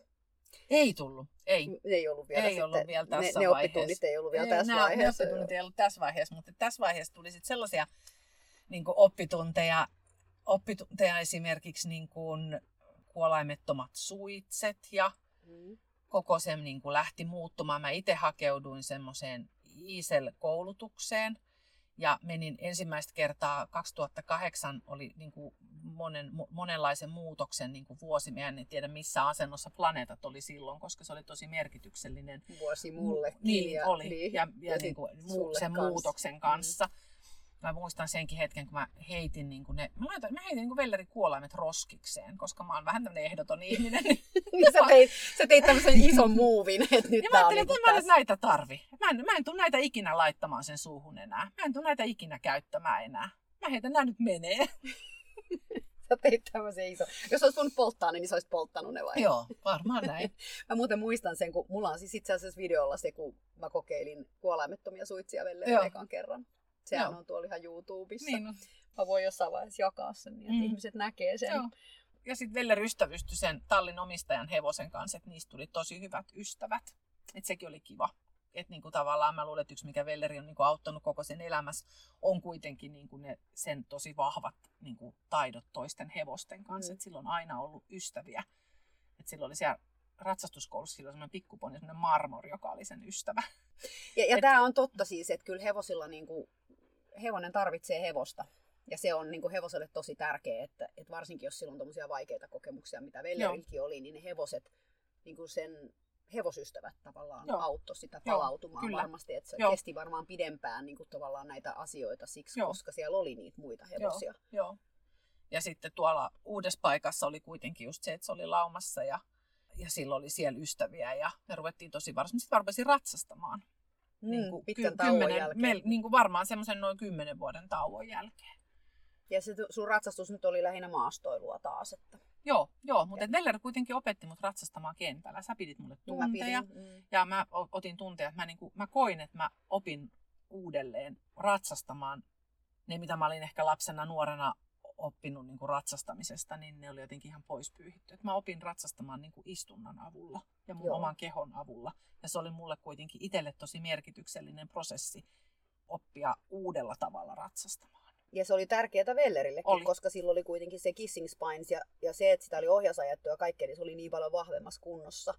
Joo. Siis silloin sitten, kun sä aloit ratsastamaan, Joo. että se niin kuin pystyit ratsastamaan. Joo. Tietysti, että se varmaan sillä joka päivä mennyt ei, todellakaan. Mutta... Ei, ja mitä mä ratsastin sillä kentällä, oli ehkä kerran viikossa. Joo. Selma ehkä ohjasi jo sitä kerran viikossa ja mä saatoin tehdä jotain. Sitten se, mä keksittiin kaikenlaista maastojuttuja ja vapaana kentällä olemista ja irtohyppäämistä, siitä se tykkäsi ja taluttamista ja niin kuin, että se oli tosi monipuolista se tekeminen, mutta kuitenkin, että se oli myös yksi semmoinen Vellerin lahja mulle, että se kaiken tämän jälkeen, mitä sitä oli niin kuin kohdeltu ja miten sitä oli käytetty siellä ratsastuskoulussa, niin se kuitenkin kaiken sen jälkeen halusi opettaa mut ratsastamaan. Niinpä. Ja se oli tosi hyvä opettaja siinäkin. Kyllä, todellakin. Joo. 2008 varmaan jo tuli semmoisia välähdyksiä niin kuin tulevaisuudesta, jotenkin sellaisia, että mä ensimmäisiä kertoin niin kuin heräsin ja tajusin niin kuin tajuavani, mitä Veller ajattelee. Et meidän yhteys on aina siitä hetkestä lähtien, kun mä niin kuin näin sen ja tapasin sen, niin mä oon tiennyt, että se on tosi erityinen hevonen niin kuin minulle. Et meidän välillä on semmoinen yhteys, mikä on tosi voimakas ja harvinaislaatuinen. Ja puhun presenssissä, että on, edelleen mm. on vaikka se ei tässä enää niin kuin fyysisesti kuljeskelekaan tässä maankamaralla. Niin alkoi tulla sellaisia hauskoja välähdyksiä. Niin kuin e, esimerkiksi mä muistan tosi elävästi sellaisen hetken, että mä oon lähes ratsastaa maastoon. Mä kävin sillä maastossa myös yksin. Mä olin unohtanut mun hanskat niin kuin sisään. Ja mä olin jo vienyt sen talliovesta pihalle, että sillä oli niin kuin satula ja suitset päällä ja mä olin menossa siinä pihalla niin jakkaralta selkään ja sitten mä tajusin, että no ei, ei mulla ole niitä hanskoja, että oli joku kylmä keli, että mulla on pakko niin mennä sinne sisään. Sitten mä sanoin sille, että, että oota tässä, että älä mene mihinkään että mä käyn vaan hakemaan ne hanskat. Sitten mä muistan, että jotenkin niin hätäisesti ryntäsin sinne sisälle ja hain ne hanskat ja äkkiä menin takaisin ja kun mä avasin sen oven, niin se seisoi siinä. ja katsoi sua ja silleen, että ei sulla mitään kiirettä, että seison tässä. Mutta mä muistan niin sen mun oman fiiliksen, koska sekin oli tavallaan, mä oon kuitenkin ollut tosi semmoinen perinteinen just tämän kontrollin ja semmoisen kaiken suhteen mm. niin kuin aikaisemmin. Niin sit mä niin kuin tajusin sen, että ei, ei mun tarvi niin kuin kontrolloida. kontrolloida. Niin. Et vanhassa tottumuksessa, vanhoissa tavoissa, niin mä olisin ottanut sit, sit ohjat pois kaulalta ja mä olisin taluttanut sen sinne tallin sisään mm. ja hakenut ne hanskat ja mm vienyt sen takaisin ulos ja näin. Tai sitten jos siellä pihalla olisi ollut joku, niin mä olisin sanonut, että pidä sit kiinni, että mä käyn mm. hakemaan ne hanskat. Mut Mutta tämä oli tämmöinen tajunnan räjäyttävä Se oli tajunnan hetki. räjäyttävä hetki niin kuin kaikessa yksinkertaisuudessa, mikä nyt on ihan naurettavaa, mutta siihen aikaan mm. hyvinkin vakavaa. Niin, mutta tässäkin taas päästään sitten semmoiseen pointtiin, että ei kuka tahansa voi jättää ketä tahansa hevosta, vaan se ei, sinne pihalle. en suosittele. niin, mutta, mutta Vellerin ja sun suhde oli sellainen, että että sit pystyy tekemään tämmöisiä asioita. Joo. Ja paljon muutakin. Ja paljon muutakin.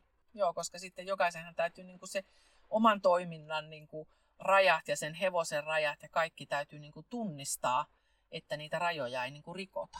Mm. Että ei tapahdu onnettomuuksia tai tapahdu sellaisia väärinkäsityksiä tai tapahdu sellaisia tilanteita, missä jonkun tunnetilat menee niin kuin vahingossa yli ne on niin kuin tärkeitä hetkiä itselle jotenkin reflektoida sitä omaa toimintaansa, mitä minä teen ja mitä tämä hevonen tekee. Ja mulle ehkä siihen aikaan myöskin 2008, kun mä hakeuduin siihen Iisel-koulutukseen Vihtiin, kouluttauduin Iisel-ohjaajaksi, tämmöiseen niin kuin tunnetaito-ohjaajaksi. Se toimi semmoisella, siinä oli myös hevoset mukana, se on tämmöinen eläinavusteinen koulutus oli siihen aikaan, niin mä näin ensimmäistä kertaa tosi hienon ja toimivan pihaton Joo. Et se oli kans, että jos ajatellaan, että tämä kuolaimettomuus oli yksi ja vähän tämmöisestä kontrollista luopuminen ja hevosen semmoisen henkisen yhteyden löytäminen, niin sit yksi iso asia oli se, että mä olin täysin vaikuttunut siitä, siitä pihatosta. Että mm. ruunat ja tammat on samassa laumassa. Joo. Miten se ikinä on mahdollista? Se oli eka kerta mun elämässä, kun mä näin niin kuin sekalaumoja, jotka on harmonisia ja jos toimii. Että aina ratsastuskoulussakin oli, niin kuin Veller oli ruunalaumassa ja siellä ratsastuskoulussa, missä mä lapsena kävin, niin mä nuorena kävin, niin siellä niitä tarhattiin pareittain tai sitten niitä tarhattiin, niin kuin, oli, ehkä ne oli laitumella sekalaumas, mutta tarhois ei. Joo. Ja pihat on niin kuin käsitteenä, niin mä olin ihan silleen wow, että ne itse kulkee täällä ja Se oli tuntuu niinku ihan naurettavalta, mutta niin, niin, mutta silloin se oli Oli. uusi asia. oli Joo. ihan usas ja mä olin siellä ihan silleen, että ne tuli kun niitä huudettiin ja kaikki oli tosi jotenkin rauhallista ja mä olin aivan vaikuttunut siitä. Mä ajattelin, että tämmöisen systeemin mä haluan niin kuin Vellerinkin. Mm. Että mä haluan sen niin kuin pihattoon ja mä näin jotenkin sinne myönteiset puolet niin kuin Joo. siinä pihattotouhussa. No sittenhän te lähet, lähittekin sieltä Joo, tallilta joo. pihattoon. Kyllä, että Veller oli siellä ensimmäisessä paikassa puolitoista vuotta. Se toipu, tokeentui siellä. Se oli tosi tärkeä puolitoista vuotta. Se, Selma hoiti sitä paljon, se oli paljon ulkona. Me tehtiin tämmöisiä muutoksia, just niin kuin se, ne kuolaimettomuus. Ja, ja myöskin sit se alkoi repiä kenkiä jo siellä paikassa. Sillä ei pysynyt takakengät enää jalassa. Se irrotteli niitä ihan mun nähdäkseni ihan työkseen, mutta en mä tiedä, miten ne aina yllättää irtoilikin ne takakengät Joo. niitä kengitettiin. Se oli epätoivosta aikaa siinä mielessä, että sit aina soitettiin, että sillä on taas kenkä irti. Sitten lopuksi mä sanoin, että ei laiteta niitä sille niitä kenkiä. Hmm, ei se Antaa halua olla, niitä. ei se halua Niin. niitä pitää. Mä jotenkin ymmärsin senkin. Ja siihen tuli just nämä kengättömyys, me, kengättömyysjutut sitten alkoi kans niinku nousta pintaan. Joo. Ja sitten Veller meni syksyllä 2009, se meni semmoiseen pieneen pihattoon, mutta se ei ollut onnistunut ratkaisu Vellerin kannalta, vaikka mä, siellä oli nämä stoppailut. Joo. Siellä se pysähteli. Niin Mä- maastossa siis Ma- pysähteli. Joo, pysähteli maastossa ja Mm. ei niin kuin lähtenyt juurtupaikoilleen. Ja, ja se oli niin kuin jännä, jännä, että mä en sitä ehkä itse, he, se meni sinne niin kuin loppukesästä ja ne oli laitumella ja siellä meni hyvin, mutta se oli tämmöisen, niin kuin siinä oli kolme ruunaa siinä laumassa ja Veller oli neljäs ja siinä oli ollut aikaisemminkin neljä, mutta siellä oli yksi niin kuin tosi semmoinen dominoiva hevonen, jolla ei ehkä ollut kauhean hyvät sosiaaliset taidot. Niin se, se oli huono kombo. Veller ei, se ei niin kuin pärjännyt siellä, se ei viihtynyt siellä. Silloin oli siellä Mm. itse asiassa ihan kauheata. Ja siellä oli aika pienet tilat. Siellä oli pienet tilat ja semmoiset vähän Mm. sokkeloiset tilat. Ja siellä oli huonot pohjat, niin kuin oli ollut tuossa ekaskin tallis, missä Veller oli ollut. Niin mä, mä olin niin kuin päättänyt, tai siis tämän keikan jälkeen mä päätin, että se ei enää ikinä seiso niin kuin missään, missä ei ole pohjia tehty. Siis tarhassa ei seiso, missä ei ole pohjia tehty. Ei tule seisomaan pihatus, missä ei ole pohjia Niin, ei enää mutaa. Joo, ei enää muuta. Ever again. Ja se oli niin kuin ehkä myöskin semmoinen yksi oppitunti tästä. Ja oppitunti myöskin siitä, että se pihattoelämä ei ole mikään semmoinen onnen auvo, niin kuin Niin, sormia automa- niin, automaattisesti, vaan se, tä- ne täytyy ne olosuhteet olla tietynlaiset. Joo, ja siinä täytyy olla se tietty täytyy sopeutua lau- siihen. laumakemia siinä joo, ja näin. Joo, ja jos ei sitä ole. Ja, ja siihen aikaan oli tosi jännä, jännä juttu, että mun edesmennyt äitini sanoi mulle useita kertoja siitä, että olet sä ihan varma, että Vellerillä on kaikki hyvin siellä tallissa. Hän ei ole siis mikään hevosihminen ollut koskaan, eikä ymmärtänyt mitään, mutta mun äiti oli aika semmoinen intuitiivinen ja herkkä tyyppi. Mm. En tiedä, lähettikö Veller sille jotain viestiä, Et- että et, Kun tämä mun omistaja ei omistaja tajua, ei niin kuule, kuuntele eikä kuule mitään, niin voit sä kertoa sille, että, että mulle ei ole täällä kaikki hyvin. Koska sitten se aamu, kun me mentiin hakea sitä sieltä pois, mä sitten aika äkkinäisesti tein sen päätöksen, kun sitten se jotenkin rävähti mun tietoisuuteen se, se, että se stoppaili ja se ei halunnut kuunnella mua ja se juurtui ja meni ihan semmoiseksi niin kuin, puhumattomaksi.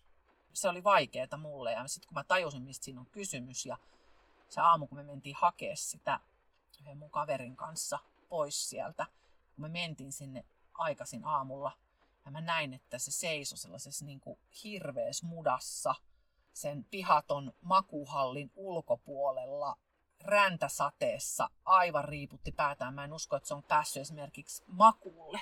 Näin jälkikäteen taas voi viisana ajatella, että mä en tajunnut sitä silloin. Nyt mä tiedän, että se on tosi tärkeää, että hevosten täytyy päästä niin kuin makuulle ja se ei Joo. automaattisesti tapahdu. Karsinassa toki tapahtuu, jos ne ei ole fyysisesti kahden kipeitä.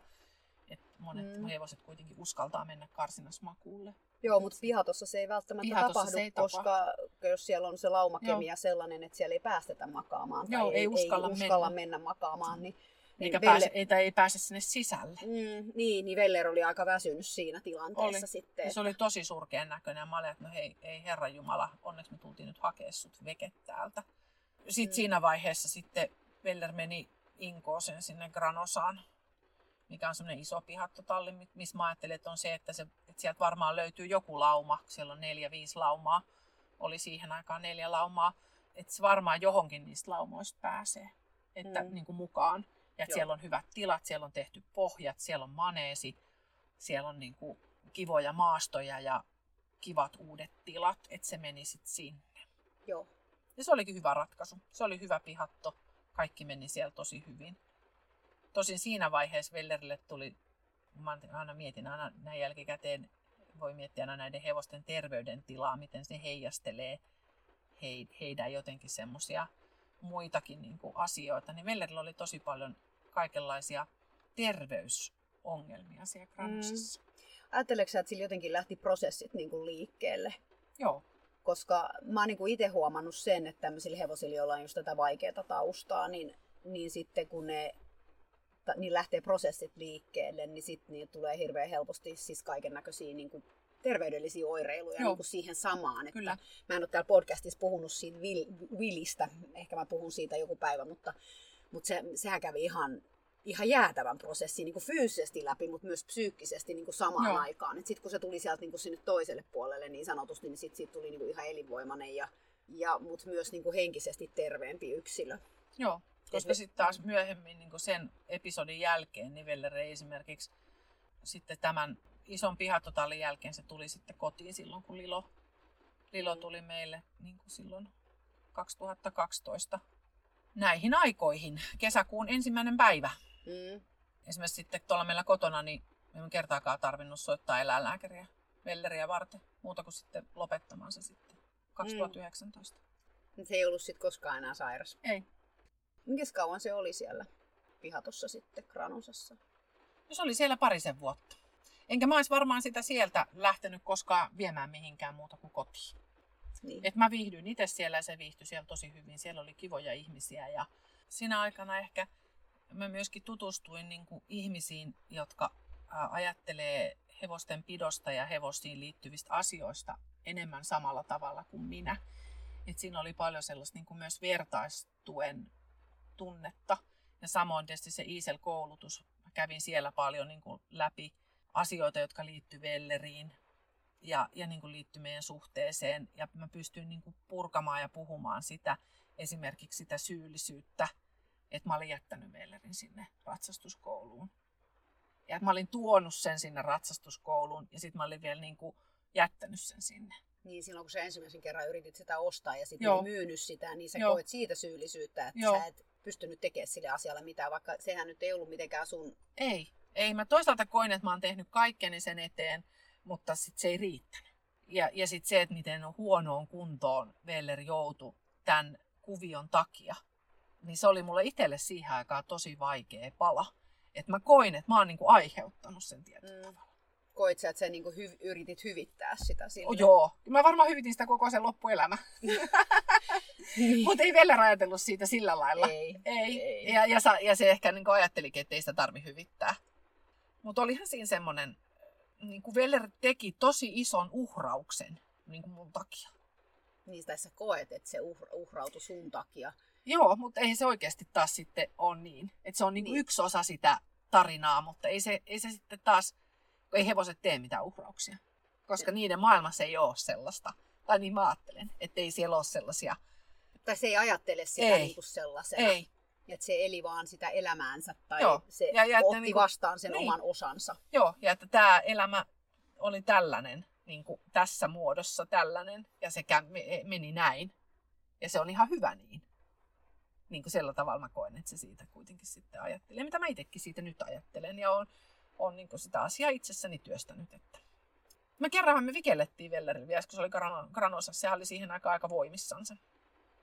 Silloin ratsastettu kuitenkin ja tehty kaikenlaista. Se oli ihan Joo. täydellistä. Se meni ihan täydellisesti. Se meni kuolaimettomilla suitsilla Ja noi, noita tyttöjä oli siellä, ketkä oli sillä joskus vikeltänyt. Saara oli siellä ainakin ja muuta. Ne vikelsi sillä. Mm. Ja ne oli ihan silleen, että miksei me lähdetä kisoihin vaikka huomenna. Mä niin. Sillä voisi mennä vaikka vikellyskisoihin Lahjattomat huomenna. treenaa. Lahjattomat treenaa. Aivan. Että se oli aika hauska päivä. Se, oli, se, se halusi jotenkin näyttää sen. Se halusi niinku, se ei ollut mikään vaan semmoinen ihmisten halu, että minä nyt haluan, että nyt vikelletään, vaan se oli jotenkin ihan semmoisessa niin voimissansa siinä koko hommassa. Mä muistan sen energian siinä, kun se oli ihan että kattokaa, kattokaa miten hyvä mä oon, koska sillä oli vähän semmoista sporthorsen, niin kuin Selma aina puhui siitä, että, se oli, että miten Veller on tyytyväinen itsensä. Mm. Siis sille niin kuin fyysinen, sit kun se oli oikein mitotettua ja oikeanlaista niin kuin fyysistä haastetta, ja kun se suoriutui siitä, niin se oli tosi tyytyväinen itsensä. Kyllä. Sitä on niin kuin, Mm.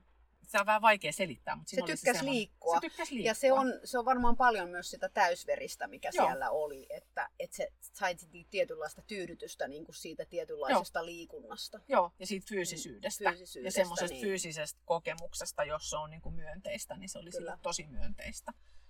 Mä oon yhden ainoan kerran elämässäni pudonnut hevosen selästä. Et sekin on ehkä aika harvinaista, mutta ehkä kertoo siitä, että mä en silloin lapsena ja nuorena ollut niin kauhean sellaiset, että mä olisin ratsastanut jotenkin tallin villeimmillä hevosilla. Mä oon ollut aina aika pitkä, niin se varmaan edesauttanut mun sitä, että mä en ole pudonnut, vaikka mä nyt on ollut vaikka minkälaisissa tilanteissa hevosten kanssa.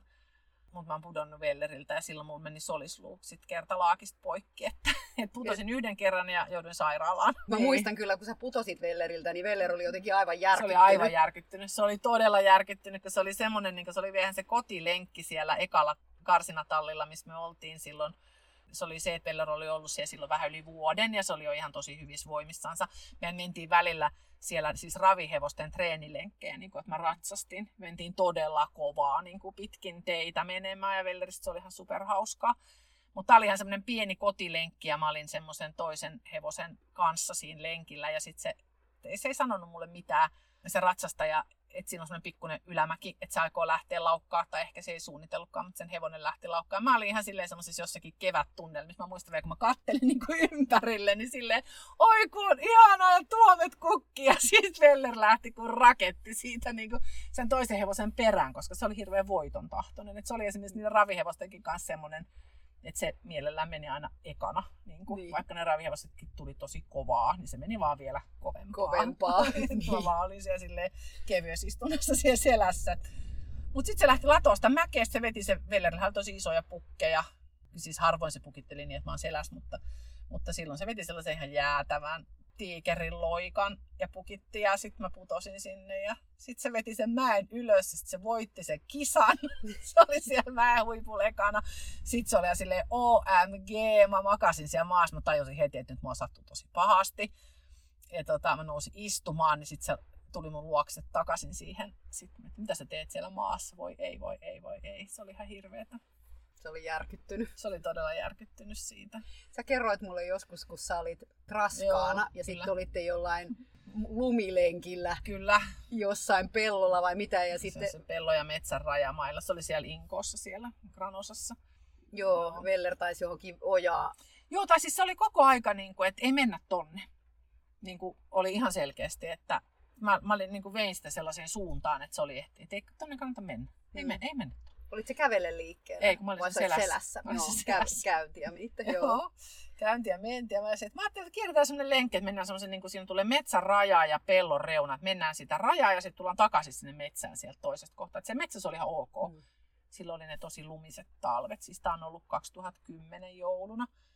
Siis mä ratsastin sillä koko sen ajan, kun mä olin raskaana. Mä lopetin sit vasta niin kuin ehkä kuukautta ennen, ennen kuin Iisa syntyi.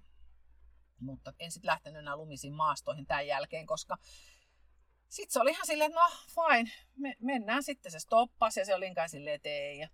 Sitten mä olin vähän tyhmä ihminen taas siinä vaiheessa ja pyysin sitä meneen sinne ja se hulahti silleen sinne lumihankeen, vaikka se oli tosi iso hevonen. Se oli, niin kuin, ryn- se oli ryntäitä myöten siellä lumessa. Ja siellä alla ei tavallaan ollut niin kuin mitään muuta kuin sitä lunta. Ja sitten me ollaan sellaisessa rinteessä niin kuin alaspäin. Se rinne niin kuin laskeutui sinne pellon reunaan, minne mä olin sitä viemässä. Ja me ollaan sellaisessa aika niin kuin jyrkässä kulmassa. Sitten se niin kuin pysähtyi ja sitten mä, mä jo ajattelin, niin kuin, että no niin, että nyt että jos mä joudun käveleen täältä, jos mä joudun tulemaan pois selästä, ja jos mä joudun käveleen täältä hangesta, niin mä varmaan synnytän tämän lapsen tänne mettää, että se käynnistää niin kuin jonkun synnytyksen, kun mä kahlaan sieltä niin kuin sinne tallille Vyötärön myöten, niin- myöden siellä, niin sitten Veller oli vaan silleen, että se, se niin kuin pysähtyi. Sitten se kyllä sanoi, että mitäs mä sanoin.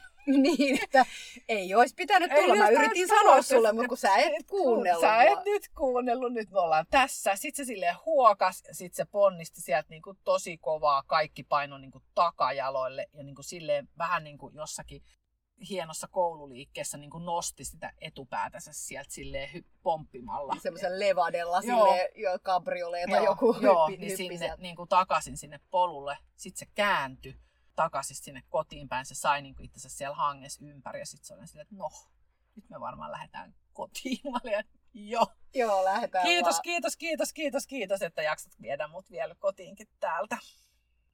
Se oli taas yksi oppitunti siitä, että miten kannattaa kuunnella hevosta. Että kyllä tähän aikaan, jos ajatellaan 2008, 2009, 2010, niin kyllä näitä tämmöisiä kuunteluoppitunteja oli aika paljon. Niin Joo. kuin erilaisissa muodoissa järjestettiin minulle sellaista, että et miten ollaan joustava, miten kuunnellaan toista, miten tehdään yhteistyötä, miten ei pidetä vaan omista näkökulmista kiinni. Joo. Että kyllä sellaista oppituntia oli aika paljon. Joo, mä muistan, että sulla oli semmoisia epätoivon hetkiä, sä oot joskus niin tyyli itkenyt mulle puhelimessakin Mm. mm. että mä en enää kestä, että miksi se hevonen tekee aina tälleen. Joo, kyllä. Ja sitten me yritettiin jotenkin luovia siinä silleen, no ehkä se johtuu nyt varmaan siitä, Niin. että jos sä voisit olla vähän joustavampi tuossa tilanteessa. Joo. Ja paljonhan silloin sit siinä ei ollut, sillä ei ollut kenkiä enää sit tässä vaiheessa, että ne, ne mä otin silloin 2009 sitten pois kokonaan siltä. Sekin oli omanlaisensa prosessi. Mutta siitä tuli, sille tuli tosi hyvät kaviot ja se oli yksi sen terveyden. Mä uskon, että minkä takia se sitten eli kuitenkin niin vanhaksi niiden kaikkien nivelrikkojen ja kulumien ja selkävaivojen ja kaikensa kanssa oli varmaan kuitenkin yksi syy, oli varmaan se kengättömyys. kuitenkin. Joo. Sen jalat pääsi toimimaan paremmin ja verenkierto ja kaikki. Joo, se oli tosi, ja sillä oli tosi hyvät kaviot. Oli. Sillä oli todella, Joo. todella hyvät Ihan sellaiset kaviot. oppikirjakaviot sitten Kyllä. loppujen lopuksi sen prosessin jälkeen. Joo. Joo, sittenhän se muutti sinne Little Lavin kanssa Mm. ja he saivat vihdoinkin olla yhdessä. Niin. Ja sitten Vellerillä ei enää koskaan tuolla kotona ratsastettu. Eikä mä tehnyt mitään päätöstä, mutta se oli joku varmaan ehkä Vellerin päätös. Niin, että tässä se nyt oli. Harvoin mä edes talutin sitä mihinkään. Se oli jo välillä kyllä vapaana siellä pelloilla. se järjesti kaikenlaisia oppitunteja siitä. Mutta tota, myös joskus naapuritkin soitti, että hevonen on vapaana tuolla. Mm, Mm. Joo, mä oon päästänyt sen sinne.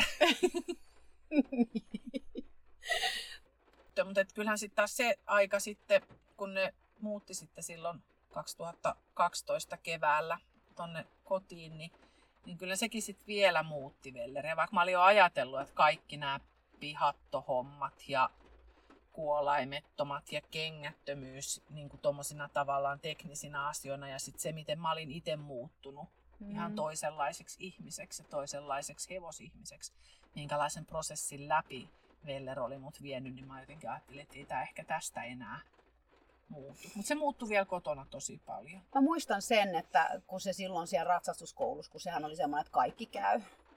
Se oli ihan sama, mitä sille tehtiin, niin se vaan niin kuin seistä möllötti siinä paikoillaan. Niin sittenhän sillä niin kuin lopu, sit kun se loppujen lopuksi kaikki se siitä opitusta avuttomuudesta alkoi niin kuin vielä niin kuin ne ihan purkautuu, niin sehän pelkäsi ihan kaikkea. Et siis niin kuin Joo. loivesta lähtien tai Joo. suihkepulloja, Joo. ö- ötökkämyrkkyjä. Sillähän Joo. oli hirveän voimakkaat mielipiteet näistä Oli. asioista. Juu. Ja ne oli kuitenkin sellaisia asioita, mitä se oli kestänyt siellä silmääkään räpäyttämättä. Tavallaan sekin on osa sitä prosessia, että jos se on silloin ehkä pelännyt jotain asioita, mutta se ei ole koskaan pystynyt niin kuin näyttämään niitä pelkoja ja se on sulkeutunut siellä, niin sitten kun se tuli sieltä sulkeutuneisuudestaan kokonaan ulos, niin, niin sitten yhtäkkiä kaikki niin kuin hirvitti. Joo. Niin se, mikä siinä oli niin mun mielestä niin kuin tärkeää, oli se, että sitten Vellerillä niin kuin oli paljon sellaista, sillä annettiin paljon vapautta päättää itse. No todella. Että, että jos ei se halunnut sitä ötökkämyrkkyä, niin sit sitä ei, Ei laitettu laitettu. sille. Ei. Että et, et se sai niinku itse sen, sen päättää ja kaikki loimet ja tämmöiset asiat. Että, Mm. Et- Et ainoa, niin kuin, et, et se, että tavallaan se, silloin kun se tuli niin Suomeen silloin 2002, niin sehän oli tosi eloisa ja virkeä. Ja, ja semmoinen yhteistyöhalunen ja yhteistyökykyinen ja tosi niin kuin voimissansa, tosi voimakas. Ja niin vikellyksessäkin olihan meillä monenlaista kommervenkkiä sen kanssa. Ja, mutta se aina vähän himmaili niitä omia reaktioitansa. Et kun sillä oli kauhean hyvä, voi sanoa, että sillä oli kauhean hyvä itsehillintä. Mm. Et jos ajatellaan, meillä on se roosaponi, Joo. joka on aivan hänen vastakohtansa, niin. jo, jolla niin kuin, oli, kun se tuli meille, niin sillä oli niin semmoinen ehkä kahden millisekuntin pituinen itsehillintä, että jos niin kuin joku asia oli, niin se ilmaistiin erittäin voimakkaasti ja erittäin paljon niin kuin ulospäin, mutta Veller niin kuin käänsi tosi monet asiat niin kuin sisäänpäin. Kyllä. Sitten sillä oli tietenkin se jakso, kun se oli ihan semmoisessa opitusavuttomuudessa, kliinisessä masennuksessa. Ja sitten siitä ulos tuleminen. Mutta sitten loppujen lopuksi, niin sittenhän se oli hirveän semmoinen se kyllä niin kuin aika paljon itse määritti sitä ja, ja, kertoi niistä asioista, mitkä on sille vaikeita. Ja loppujen lopuksi sillä oli aika monet asiat oli aika vaikeita. Niin. Sitten kun se sai niin kuin olla ihan täysin niin kuin oma itsensä ilman, että sitä, siitä niin kuin, mä en halunnut siltä mitään. Tai kukaan ei halunnut siltä mitään. Niin kuin Lilokissa ei olla. Emme haluttu niiltä, niin kuin, emme oltu vaatimassa niiltä niin, mitään. Ainoa niin. mitä vaadittiin oli varmaan niin kuin kavioiden hoito. No niin ja haavojen hoito ja tämmöinen. Niin, tämmöinen niinku- perushuolto. Niin, niin, perushuolto. Mm. Eikä sitäkään nyt voi sanoa, se on huono sana, se vaadittiin, mutta sitten yritettiin niin neuvotella. Tämä nyt täytyy tehdä. Ja... Mm, niinpä. Mutta sillä ei ollut mitään muuta, sillä ei ollut mitään tehtävää niin kuin meille ihmisille ei. enää, muuta kuin siis olla hevosia. Joo, ja se ehkä avasi sit myöskin sen, niin kuin mitkä on Vellerin niin kuin isoimmat opetukset, tai mulle niin kuin ehkä merkittävimmät opetukset kuitenkin kaikista sen lukuisista opet- opetuksista, kuitenkin, niin Veller on niin kuin avannut mulle täysin niin kuin uuden semmoisen, miten nyt voisi sanoa, niin kuin henkisen tai spirituaalisen maailman. Et Veller on vienyt mut sellaisesta portista niin kuin läpi, että, että mä ymmärrän, että meidän arkimaailman rinnalla on tosi paljon muuta mm. niin kuin todellisuutta, johon mä oon saanut niin kuin katsoa ja johon mä oon saanut niin kuin olla osallisena ja ymmärtää sitä edes vähän, vaikka se onkin tosi laaja asia ja laaja paikka, koko universumi ja kaikki energiat ja menneet elämät ja muut, mutta niin kuin Veller on kuitenkin näyttänyt mulle niin kuin siihen tien. Ja mm. se on mm. niin kuin semmoinen mun elämässä tällä hetkellä tosi merkityksellinen asia kuitenkin. Ja se on alkanut vähästä ja ehkä sitä mukaan, kun mä oon itse pystynyt sitä katsomaan, niin ymmärt, mä oon ymmärtänyt siitä enemmän. Et esimerkiksi niin se Otello, se mun ihan ensimmäinen hoitohevonen, ja Veller, niin ne on sama hevonen. Mm, niin aivan, että jos puhutaan näistä menneistä elämistä ja Joo. tämmöisistä. Niin. Joo. Et ne on ollut se sama tyyppi. Ja se on ollut ehkä ensimmäinen semmoinen, se on ollut uni, minkä mä näin joskus jo silloin siitä on, en mä osaa sanoa kauanko siitä, mutta siis se oli jo silloin varmaan, kun ehkä Veller oli vielä siellä ratsastuskoulussa. Mm. Et mä näin sellaista unta, että mä olin siellä mun lapsuuden ratsastuskoulussa laitumella. Ne oli tosi isoilla laitumilla. Ja mä katoin, että se Otello on siellä. Ja sitten kun mä katoin uudestaan, niin mä katoinkin, että se oli Veller. Ja sitten mä niin kuin siinä unessa tajusin, että ne on sama hevonen. Ja sitten Veller vielä sanoi mulle englanniksi, mä en tiedä miksi, koska yleensä se ei puhunut englantia, mutta tässä unessa se puhui. Se sanoi mulle, niin kuin, että what took you so long? Miten sä vasta nyt tajusit, että me ollaan se yksi ja sama hevonen? Niin, Miten sulla kesti näin kauan? Te ihmiset, te olette nyt, te olette tollasia kuin te olette, mutta hyvä, että sä ymmärsit nyt. Niin aivan. Niin ja se on ehkä sitten semmoinen lahja, mikä sulla niinku kun sä just sanoit sitä, että sä puhut Velleristä edelleen presenssissä, vaikka se ei ole enää täällä siis fyysisessä muodossaan, mm. mutta sen takia siihen voi olla kuitenkin yhteydessä koko ajan. Tai eihän se koskaan poistu minnekään ja ehkä tulee uudelleen vielä fyysisesti sun elämääsi niin, jossain muussa olomuodossa. Ja sitten se, että, että siinä on ja paljon niin sit nämä myöhemmät Vellerin opetukset niin liittyykin enemmän just semmoiseen niin spirituaaliseen maailmaan tai sellaisiin. Nämä Vellerin sillä on paljon, niin kuin, jos ajatella, mitä mä oon siinä niin kuin, nähnyt ja kokenut sen kanssa tätä puolta asiasta, niin on se, että sillä on ollut tämmöisiä hyvin lyhyitä ja ytimekkäitä lausahduksia. Ja niitä myös Sari välillä kuuli tosi selkeästi, että se Santto sanoi jonkun, niin kuin, että, ja se vaati aina vähän Sari sanoi, että hän oli semmoinen, että hän on ihan omissa ajatuksissaan, hän vaikka siivoilee, talikoi siinä, ja sitten yhtäkkiä, niin kuin Veller oli siinä, sitten se yhtäkkiä sanoi jonkun, jonkun, esimerkiksi tämmöinen legendaarinen on, mitä me käytetään vieläkin, on, että näin sitä mennään. Ai näistä mennään. no. Se liittyy myös just siihen, siihen niin kuin, että kun se oli semmoinen ajanjakso, milloin mä olin vähän huolissani siitä sen terveydentilasta ja siitä, että mm. jaksaako se vielä, haluatko se elää vielä, että mikä se sen fiilis on. Niin sitten niin. se oli Sarille sanonut. Se oli, se oli niin selkeästi Sari vielä sanoi se mulle, että se oli ihan niin kuin sulle tarkoitettu viesti, että se käski mun sanoa sulle, että näin sitä mennään. Että se tarkoittaa niin kuin sitä, niin. että näin tässä vielä nyt porskutellaan, että et ei tarvi nyt ei koko aika koko kytätä. Kyteitä ja olla huolissaan, koska niin. se oli yksi asia, mitä Veller ei kyllä kestänyt, ei kestänyt ollenkaan. ollenkaan. Joo, se oli niin kuin Lilo kanssa, että mm-hmm. älkää nyt Jumalan kautta koko ajan ihmiset miettikö tätä mun terveydentilaa. Se oli niin kuin ihan liikaa niille molemmille. Kyllä, että näin sitä mennään. Joo, Velle, Vellerissä on, on semmoista iätöntä viisautta. Mm. Silloin täällä ollessaan jo, me muistamme jo vuosia sitten puhuttiin siitä, että se oli vähän semmoinen, että silloin oli aina toinen jalka jossain toisessa maailmassa. Oli. Että, että se ei ollut koskaan oikein semmoinen ihan täysin tässä maailmassa oleva hevonen. Että, ei. Että tota, se on ehkä tämän maapallon ympäri mennyt muutaman kerran. On. Muutaman kerran ja ehkä jatkaa myös sen menemistä. Kyllä. Ja se sen voima ja se viisaus ja kaikki se rakkaus, mikä siinä on, niin sehän on semmoista uskomatonta. Mm. Että jos ihminen sellaista voi kokea, niin, niin se, se on niinku ihan valtava suuri lahja, minkä mä niinku itse koen, mitä mä oon saanut siltä. Ja Vellerin se semmoinen sydänvoima. Se oli niinku siinä hetkessä, silloin kun se lopetettiin, niin se eläinlääkärikin se oli siinä ja se vaan kuunteli. Niin Veller oli jo aika, aika lailla mun mielestä niin kuin mennyt. Ei vielä ihan kokonaan, kun mä kyllä kuitenkin tunsin tosi selvästi sen hetken, sit, kun se meni. Mutta se eläinlääkäri sanoi, että sen sydän vaan löi ja löi ja löi. Ja se vaan sanoi se eläinlääkäri, että, että loppuukohan tämä sydämen syke koskaan. Ja sitten Sari Sari oli siinä mukaan, että Sari sanoi, että no ei, ei lopu, ei koska lopu. se on se sen voima. Se on se sen sydänvoima, mikä ei lopukaan koskaan. Lyhyt leikkaus tällaisesta spirituaali- spirituaalisesta henkimaailmasta ihan arkimaailmaan, niin luin sellaisen kirjan, mikä nyt on ollut ehkä aika hittikirja, sen Hanna Broteruksen, tämä Ainoa kotini. Luin sen kirjan, se oli mulle tosi merkityksellinen ja tosi vaikuttava kirja. Voin suositella sitä lämpimästi kaikille, varsinkin ehkä 40-50-vuotiaille naisille, mutta sopii kaikille. Oli hyvin erikoisesti kirjoitettu ja erikoisia teemoja käsitelty tämmöinen autofiktio, mikä kertoo hänestä itsestänsä ja hänen omasta elämästänsä. Tämä oli pitkä esipuhe siihen, että kun sen kirjan nimi on Ainoa kotini, ja se kuvaa se Hanna, hän on tanssija ja koreografi, kuvaa omaa kehoaan niin kuin ainoana kotinaan. Sitä, että miten se fyysisyys ja se tanssi ja se liike on loppujen lopuksi niin kuin hänen ainoa koti.